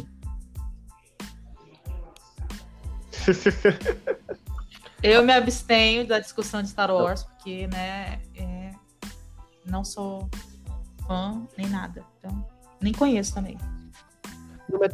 Mas, Tamara, dá pra gente puxar isso pro anime. A fanbase de shonen, Battle Shonen. Insuportável. Pega a fanbase de Boku no Hero, que passou a terceira temporada inteira esculachando com o desenho. Inteirinha, de cabo a rabo. A terceira temporada é linda. Não, a mais nova, acho que é a... Peraí, são 3. Ah, mas a quarta temporada é ruim mesmo. Ah, para, Tamara. Tamara, nós vamos entrar num problema aqui. Falem das trilhas sonoras de anime. Eu vou ter que abrir um negócio aqui nesse assunto de Boku no Hero. O cara, ele... abre assim, a temporada vai ter a luta do Mirio contra o Overhaul. O Mirio, no caso, seria o personagem principal do arco, pro Andrei se situar. Aí, beleza, prepara toda a emoção pra luta e no final faz um episódio com slide. Ah, não, gente, pelo amor de Deus. Não. Ih, você falou do slide, né? Ó, não, eu concordo com você, Tamara, mas não ficou tão ruim assim quanto o pessoal falou. Pelo menos, eu não acho. Não ficou ruim porque no episódio seguinte teve o Deco... Complicado. Uma animação boa, né? Porque o episódio do Mirio, pra mim, é decepcionante. De verdade. Candidato.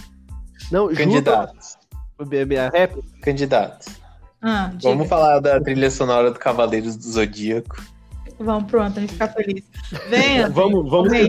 Vamos continuar na vibe dos animes. Então, gente, Cavaleiros do Zodíaco também é outro anime que tem uma trilha sonora sensacional. E é aquilo que vocês falaram, né? Do hate, da fanbase do shonen. O pessoal mais velho que assiste... Ó, as novas animações de Cavaleiros do Zodíaco sempre reclamam, cara. Eu sou dessa geração mais velha. E, assim, eu reassistindo Cavaleiros do Zodíaco hoje, eu acho um anime muito ruim. Mas eu tenho aquele sentimento de nostalgia tal sobre o anime. Mas, assim, muita coisa que ajuda a levar esse anime ruim em si é a trilha sonora. Não que... Gente, vou refazer a minha fala. O anime é ruim, mas o que torna o anime agradável de assistir é a trilha sonora.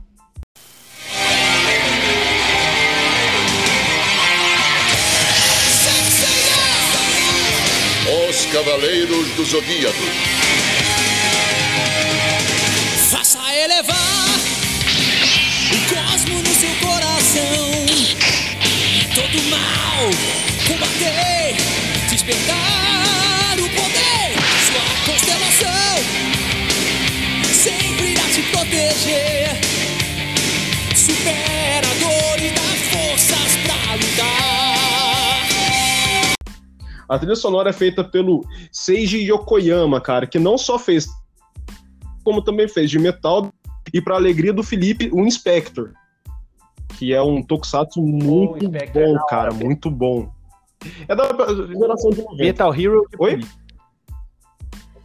É Metal Hero. É, tecnicamente, você falou certo, é Tokusatsu, mas o nome dos esquadrões de robozinhos é Metal Hero. Sim, só para aumentar nosso conhecimento sobre cultura japonesa. Então, tirando só a primeira abertura, que é da banda Makeup, e que pra gente aqui no Brasil foi gravado pelo Angra, pelo Edu Falaschi, todas as outras são do Seiji de Okoyama, cara. Ele, infelizmente, ele faleceu em 2017, mas, gente, se vocês pegarem todas as cenas de batalha, as cenas de sofrimento, as cenas que a Saori tá sendo sequestrada, ou que ela tá próxima de morrer pra salvar a Terra e tal, cara, é uma coisa linda demais, cara.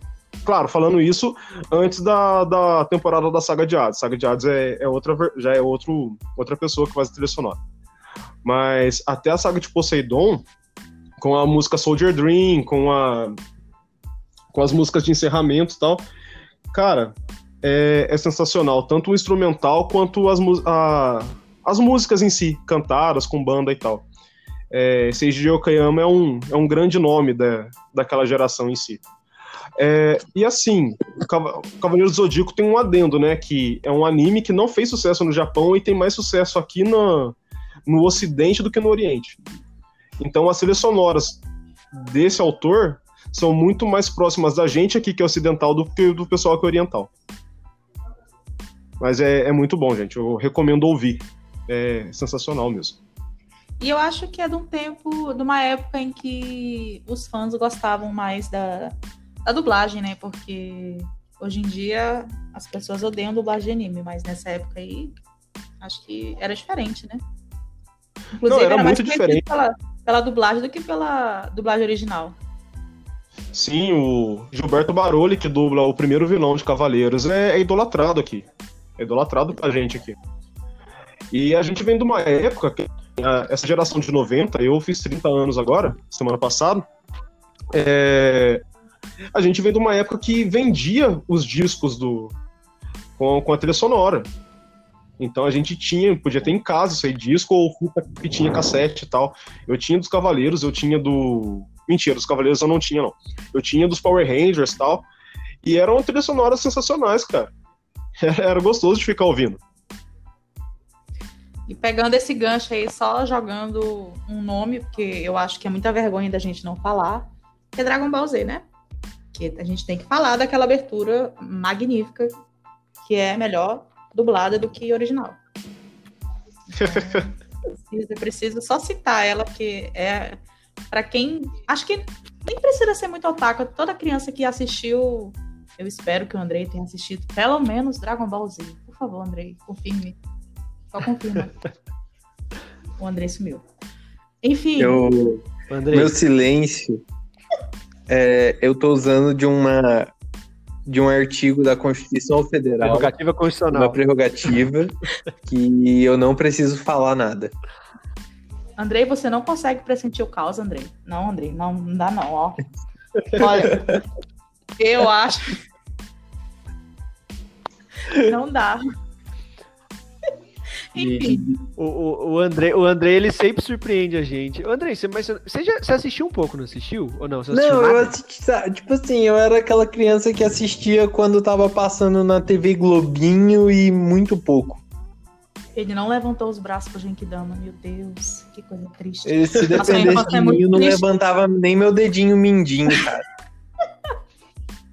Nossa senhora. Aí vem falar assim, não, o Superman salvou a gente contra o Apocalipse no filme do Zack Snyder lá, apareceu Mulher Maravilha, maior top. Andrei. Ó, gente, vamos ser sinceros. Triste, cara. Gente, triste. Vamos ser sinceros, a humanidade não tá merecendo salva mais, não.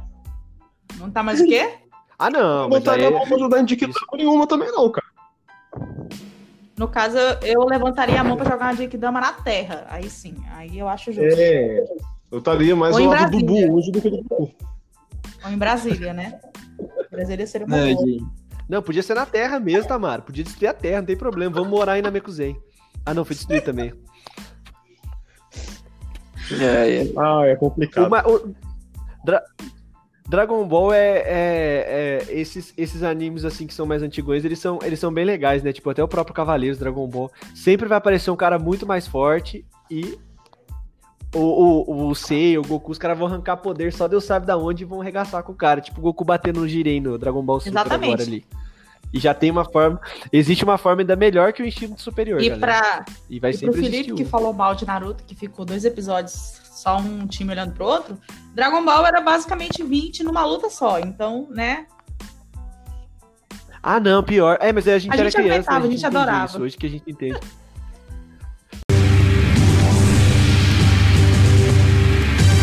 Dragon Ball Z.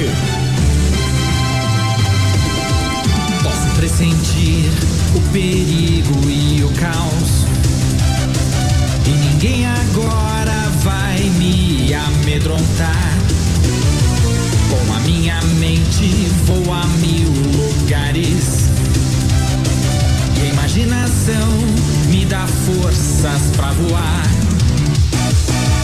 Sonhos desejamos alcançar, ser alguém maior que você já tem.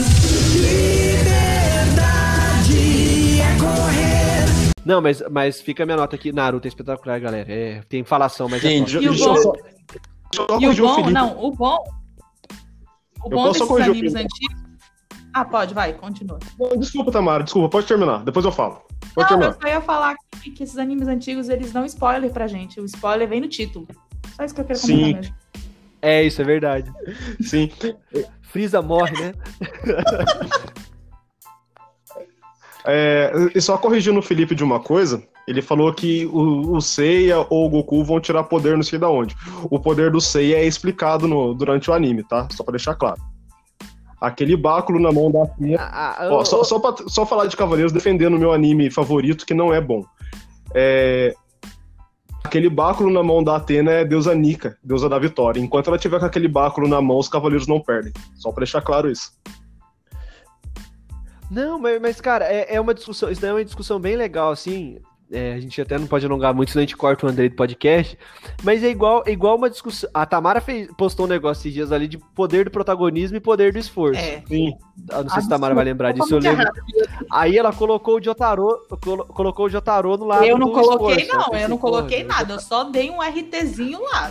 Eu, inclusive, critico. Não, tá bom, não é esforçado, mas tudo bem.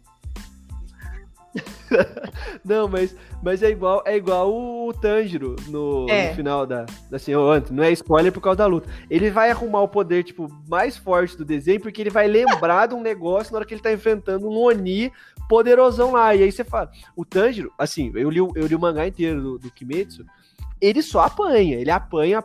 O poder do protagonismo dele é não morrer. Porque de resto ele só leva surra o anime inteiro. Mas o Cavaleiros também é assim, né? Eles apanham. Aí é igual... Vocês jogaram o Cavaleiros do Zodíaco de Play 2 ou não? Que você tinha que apertar o botãozinho. Joguei os dois. Aí você... Era assim, Tamara, você perdia a luta e aí aparece a Saori falando o nome do Cavaleiro e você ficava apertando tipo triângulo pra ele levantar. É basicamente isso. Ficava girando o analógico, né, cara? Detonava o analógico aqui. Até quebrar, né? Analógico. E antes do Andrei falar... Deixa eu só fazer um adendo sobre uma outra trilha sonora que merece ser ouvida, de anime também. Gente, escutem a trilha de Cowboy Bebop, cara. É sensacional também. Inclusive... Não, deixa eu falar. Ninguém vai saber meu Twitter mesmo. Os meus coverzinhos lá mesmo. Deixa eu falar. É verdade, gente. A gente precisa falar da trilha sonora do Twitter da Tamara. Não! Olha... É só Jojo, velho. É só anime. Olha... Brincadeira, Tamara. Olha que eu falei que ela era cantora no segundo episódio, hein, gente? O primeiro ou no segundo episódio? Não lembro qual. A gente lembra. Mas eu falei. Vamos colocar o link no negócio do Spotify. Olha... Deixa pra lá, né? Vamos. Fico até sem palavras. Eu nem... Mas voltando em Cowboy Bebop, eu nem conheço o anime ainda, eu irei assistir, está na minha listinha. Mas a trilha sonora é um absurdo mesmo, é lindíssimo. Lindíssimo. E, cara, tem Frank Sinatra, né, velho? Então, pra mim, isso aí já é um plus, muito plus na trilha, então... O Andrei vai ser o taco desse episódio. Eu... O Andrei vai sair. Inclusive, Cowboy Bebop é o tipo do anime que o Andrei ia gostar, porque é cult. Sim, sim. Amara, se o Andrei assistisse Haikyuu, ele ia ficar louco. De verdade, porque ele ia ficar alucinado. Eu fiquei alucinado, e é que eu nem gosto de anime de esporte. Tá vendo? Se ele assistisse Haikyuu, Mob, ele ia ficar alucinado assistindo. Vocês estão loucos, galera. Vocês nutrem uma esperança que é a mesma que eu acho que do Bolsonaro falar que vai parar de usar cloroquina, galera. Ele nem usa cloroquina, moço. Ele só quer vender aquilo dali, é só a propagandinha dele. Tá usando essa mentira aí só pra vender a cloroquina de 18 anos que ele mandou produzir. Galera, assim, agora... já acabaram as trilhas sonoras dos animes? Coitado, ele tá... Posso falar a última, cara, porque eu tô aqui, eu tô me segurando, eu preciso falar a minha última. Não, beleza. O Anthony, eu sei que ele conhece porque eu já comentei com ele. Tamara, você conhece a série Fate ou não? Eu conheço, mas eu não assisti ainda, porque eu comecei a assistir por uma que eu não gostei, aí eu meio que fiquei... Não, entendi. Galera, o Fate, ele vai entrar nesse bolo, né, nesse grupo de trilhas sonoras que envolvem heroísmo, envolvem, digamos assim, coisas medievais, essas coisas assim. O Fate, ele é uma série de animes que tem diversas histórias, tem diversas rotas de histórias, tem jogo de celular, tem jogo de videogame, essas coisas assim, mas tipo, uma coisa que é muito boa é de que nas cenas de luta, assim, as cenas de luta são muito bem produzidas e tal, eles têm trilhas sonoras que são sensacionais. Assim, só não vou passar para vocês, ouvintes, e para os nossos amigos podcasters também, porque é muito específico. Mas, assim, ele vai lembrar muito trilha sonora de gênero de Isekai, que é quando o cara ele entra no mundo de jogo, de medieval, essas coisas assim. Então, assim, é uma trilha sonora de que se você quiser um dia inspiração pra você bater em alguém, escute algumas lutas, a trilha sonora de algumas lutas de Fate, porque é sensacional. É algo mais eletrônico? E é isso. Não, é música... É que eu não sei definir, é música de herói, música de heroísmo. Música de heroísmo, a única coisa que eu consigo lembrar é a musiquinha do Deco. De Boku no Academia. Isso, não, mas são coisas assim, entendeu? Tipo, tem uma que vai assim, crescendo, assim, aquela música que vai crescendo, vai te deixando meio... Meu Deus, lá vem o maior poder do personagem. Não, mas é isso mesmo, Tamara. Tipo, assim, são duas... Acho que a gente pode... A personagem principal, tipo, a símbolo da franquia, é o Rei Arthur. Só que o Rei Arthur é uma mulher. Entendeu? Aí você, ouvinte, que nunca assistiu um anime... que não funcionei na vida, você vai pensar assim, porra, mas que tem a ver uma coisa dessa? Anime tem dessas. E Fate tem demais, entendeu? Diversas figuras históricas que são retratadas como homens são mulheres. E assim, tem duas cenas da Artúria, uma quando ela vai usar a Excalibur e a outra quando ela vai lutar contra o Hércules, que, putz, galera, você escuta aquilo, você fica de novo alucinado com aquilo que foi o que a Tamara falou. Você fica, putz, que negócio da hora. E é bom pra você ouvir em momentos em que você precisa de inspiração, porque é muito bom. De verdade. Ele tem no Netflix. Eu acabei, André. Pode falar de americano. É isso. Bom, André. Tem no Netflix. Tem Fate Zero e Fate Stay Night Unlimited Blade Runner. O Fate Zero. Apócrifa, né? Apócrifa? Ah, tem o Apócrifa e tem o Extra, Fate Extra, Lashing Core. Não assistam isso. Pois é, esse Apócrifa eu também não gostei muito, não. É que, na verdade, o Apócrifa, ele muda um pouco a dinâmica do Fate normal. Tipo, a do Fate são 7 magos e 7 espíritos heróicos, cada um ligado em um. No Fate Apócrifa, eles montam times. Então, são 7 magos de um lado e 7 magos do outro. E aí eles pegam alguns personagens que são retratados mais no jogo, que... Tipo, pra você conhecer melhor, teria que conhecer uma dinâmica um pouquinho melhor do jogo, entendeu? Tipo, mas pra começar tem que ser o Fate Zero. E agora só minha propaganda pra isso. Fate Zero traz uma lição de política, de filosofia também, que é sensacional. E as lutas são muito boas também. Fica a dica. Pode americanizar o papo de novo, Andrei. Muito obrigado pelo espaço dado a mim neste podcast. E assim, eu preciso finalizar as minhas indicações de trilha sonora e aí eu tenho que falar de Baby Driver, que aí choca zero pessoas de novo. Porque eu acho que eu já falei de Baby Driver umas 20 vezes nos podcasts. Mas por que Baby Driver tem uma trilha sonora tão importante, tão marcante? Porque ele tá ali no filme. A música faz parte das ações dentro do filme. É o que a gente... Existe um termo que o som é diegético, que é o que o personagem tá ouvindo, nós estamos ouvindo. E além disso, a música, ela cronometra as ações. Ponto de virada da música é ponto de virada do filme. E é assim o filme inteiro. São 1h40, 1h50, com essa obra artística e musical, e eu assisti isso no cinema.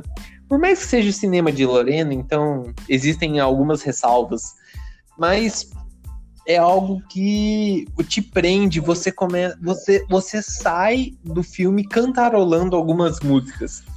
E eu acho que assim, o exemplo principal é a primeira música, que é a primeira cena, que é o primeiro assalto do filme, que é a Bell Bottoms.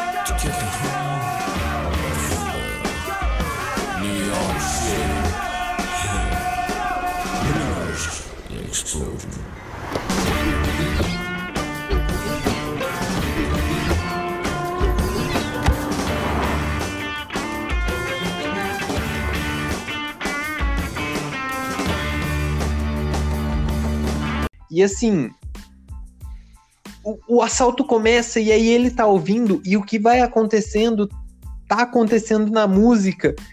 E são 5 minutos de filme que você já aprende e você já quer ouvir mais desse filme. E aí tem as músicas românticas, tem mais música de ação pro final, toca Queen, toca Commodores, toca música velha, toca música nova. Então é um negócio assim, tem Blur.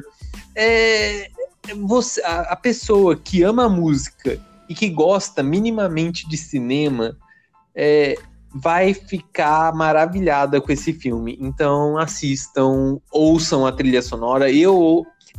Quando eu ouço quase todo mês, eu coloco uma vez pra escutar essa trilha sonora. Hoje eu tava escutando de novo, pensando nas músicas pro podcast.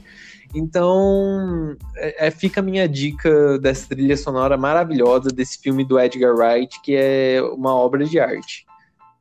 E eu concordo com o Andrei mesmo, porque o filme já começa com música, e ele já começa conectando você com a música e com o que está acontecendo naquela cena do filme, e isso pra mim, assim, é feito de forma brilhante. Isso aí eu tenho que concordar mesmo. É muito bom. Muito bom. E além disso também, a gente fica a nota de trilha sonora importante também, que é a do Scott Pilgrim também, né? Que é muito bem feita também, tem músicas bem marcantes. Então você vê que quando o diretor, igual ao próprio Tarantino, quando o cara quer colocar mesmo uma coisa marcante, ele vai lá e consegue. O Edgar Wright tem muito isso nesses filmes. O Felipe citou Scott Pilgrim. Pro pessoal que já assistiu também, tem uma cena de tá todo mundo quase morto. No final, quando eles vão espancar um zumbi, e aí começa a tocar Don't Stop Now, do Queen. Nossa, é uma cena, assim, hilária. Você canta enquanto eles estão batendo num zumbi.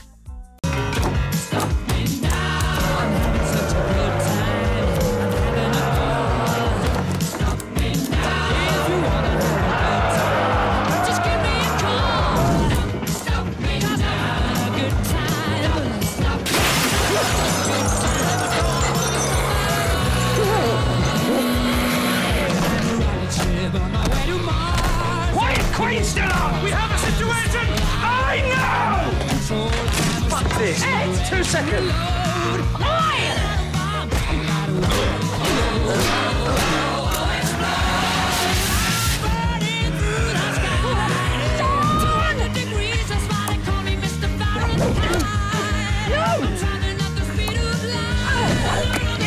Yes! In the head! Ah.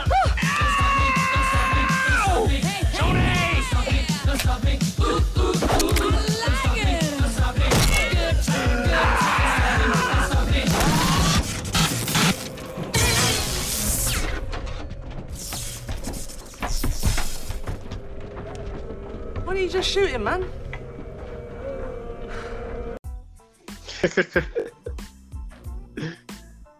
Nossa, é sensacional essas coisas, cara. É muito bom. E... é... desculpa, pode continuar, Tamar. Não. Eu ia falar bobagem, pode continuar. Só depois. Não, é porque eu tava vendo aqui que tem mais uma do Felipe. Eu não sei se ele vai comentar sobre ela ou se vai citar. Não, eu passo. Eu já tô. Já gastei minha cota falando de Fate, fazendo propaganda. Então eu acho que pra mim só serve falar sobre a trilha sonora da minha infância, né? Que... Rei Leão, né, gente? Rei Leão é. Quem é que não. Eu espero, né, que vocês tenham visto, né? Vocês já viram, né? Né, sim. É, gente. Ah, tá. Graças a Deus. Vocês não vão ressuscitar assim. Mas enfim, Rei Leão é outra coisa que é muito presente na minha vida, que até hoje eu canto, até hoje eu ouço, eu vejo, eu canto, eu sei as músicas decoradas dos 3 filmes, então tem muito o que falar. Pra mim é presente e ela tinha que estar nessa lista aqui. Porque são letras lindas em qualquer idioma que você procure, as letras são bonitas, são músicas bonitas.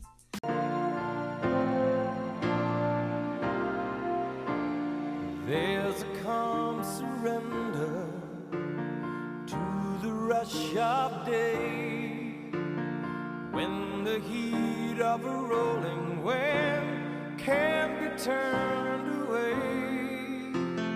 An enchanted moment, and it sees me through.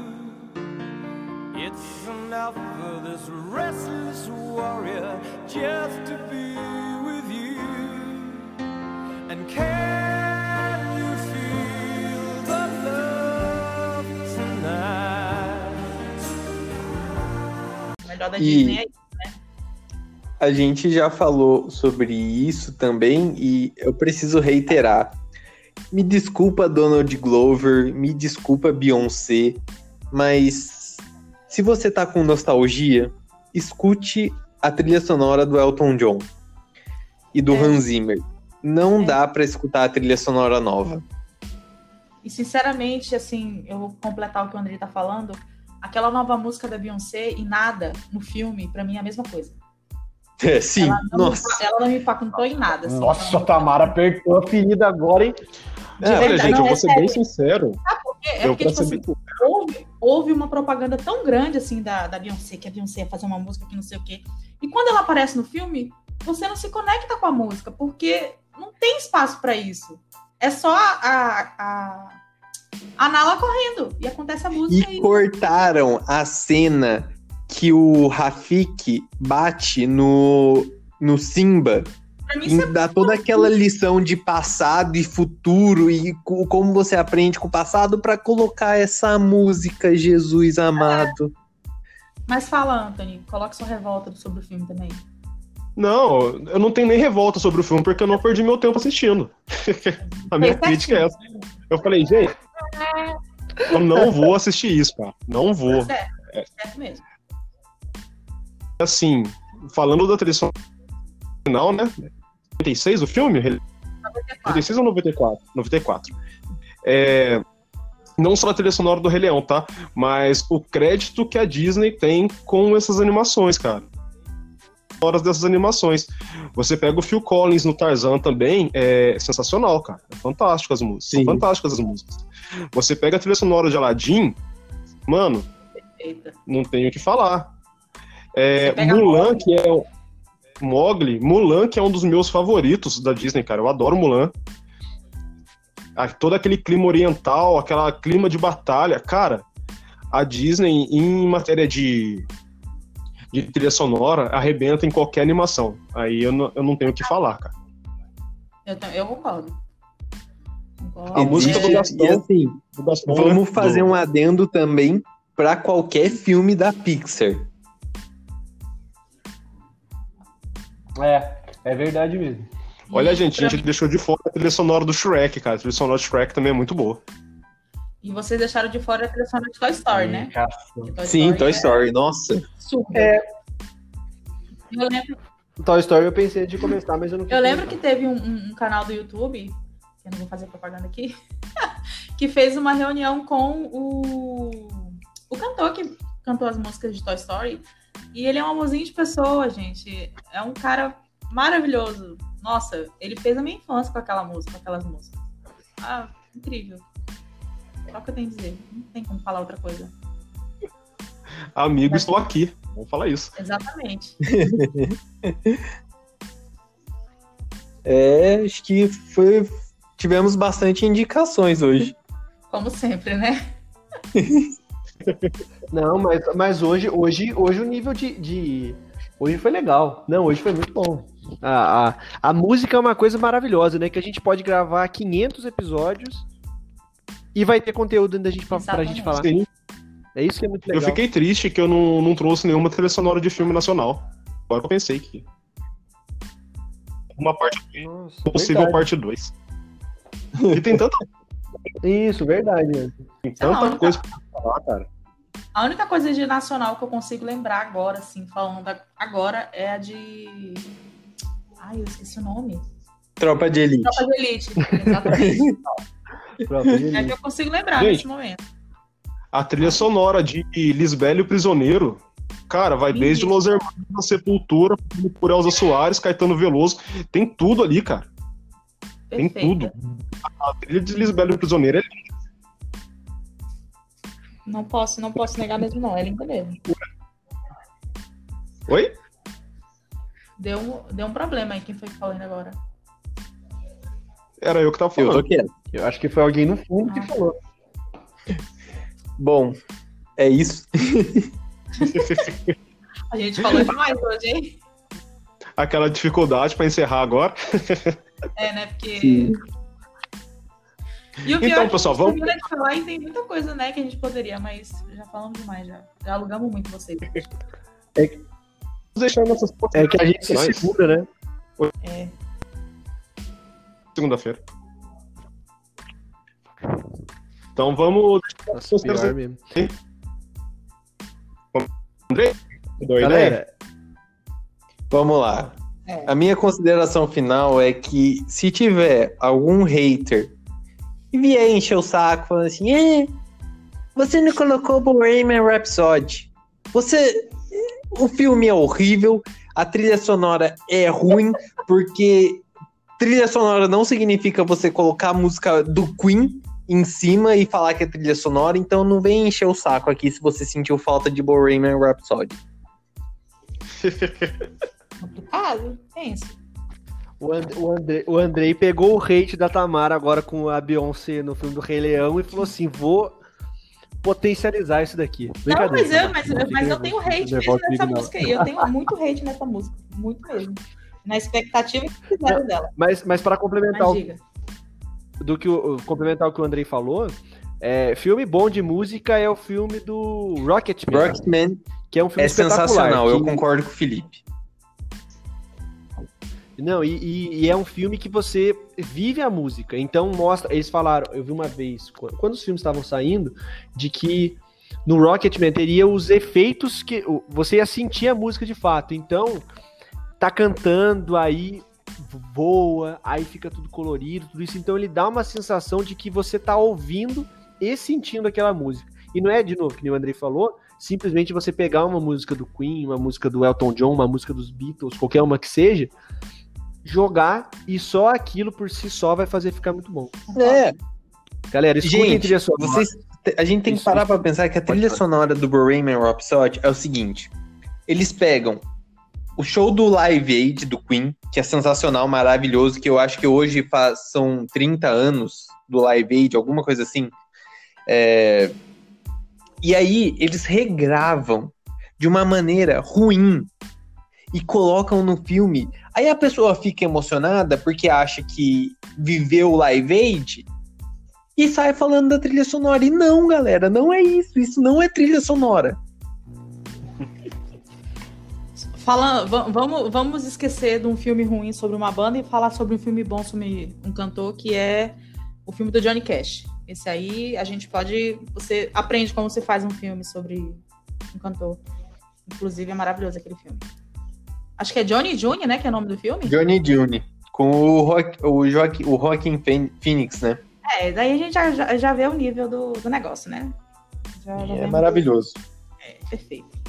A minha consideração são dois filmes que eu não consegui colocar aqui, porque senão eu ia passar meia hora falando de cada um.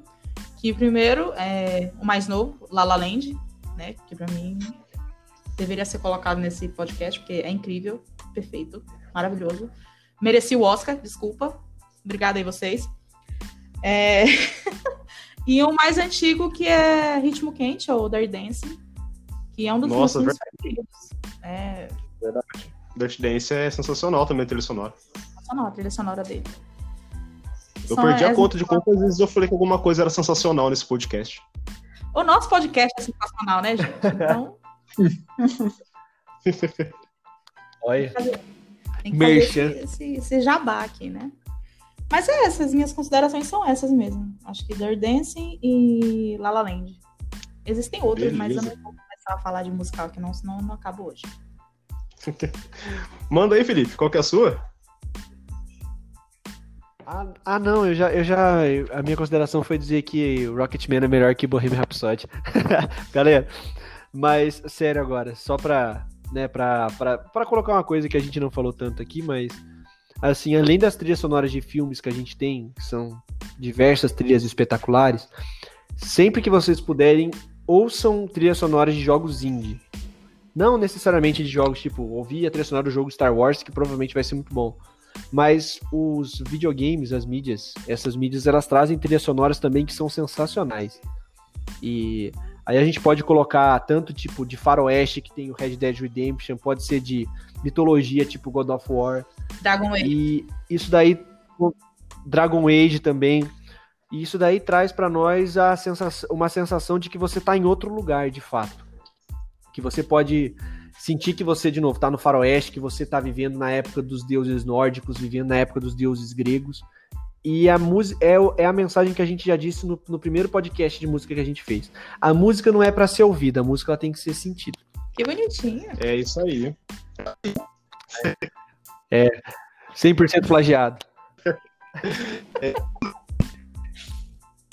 Ação final, como eu já falei, eu fiquei muito triste de colocar o filme na dica aí da trilha sonora do Lisbeth, que é sonora forte, cara, e cara, para nas músicas é fantástico. Vai, passa por Elza Soares, pura, tem de tudo. E essa coisa que eu ia falar, a trilha dos dois filmes. Nossa. Rupi é sensacional também, um baita de matriz. O Anthony tá me dando... Oi? Deu problema aqui. Não, você falou de mudança de hábito, eu já lembrei de vários outros filmes, mas deixa pra lá mesmo, porque senão a gente não vai terminar hoje. É verdade. E já, cara, tem a Lauryn Hill, que é uma das cantoras do R&B. Muito, muito, muito boa cantora. E finalizando, né? Hoje é dia 13 de julho, dia do... Tá tudo certo. Gente, ouça música, nos acompanhe nos podcasts, e é isso aí. Até mais. Tchau. Tchau, gente. Tchau. Boa noite. Boa noite. Bom dia.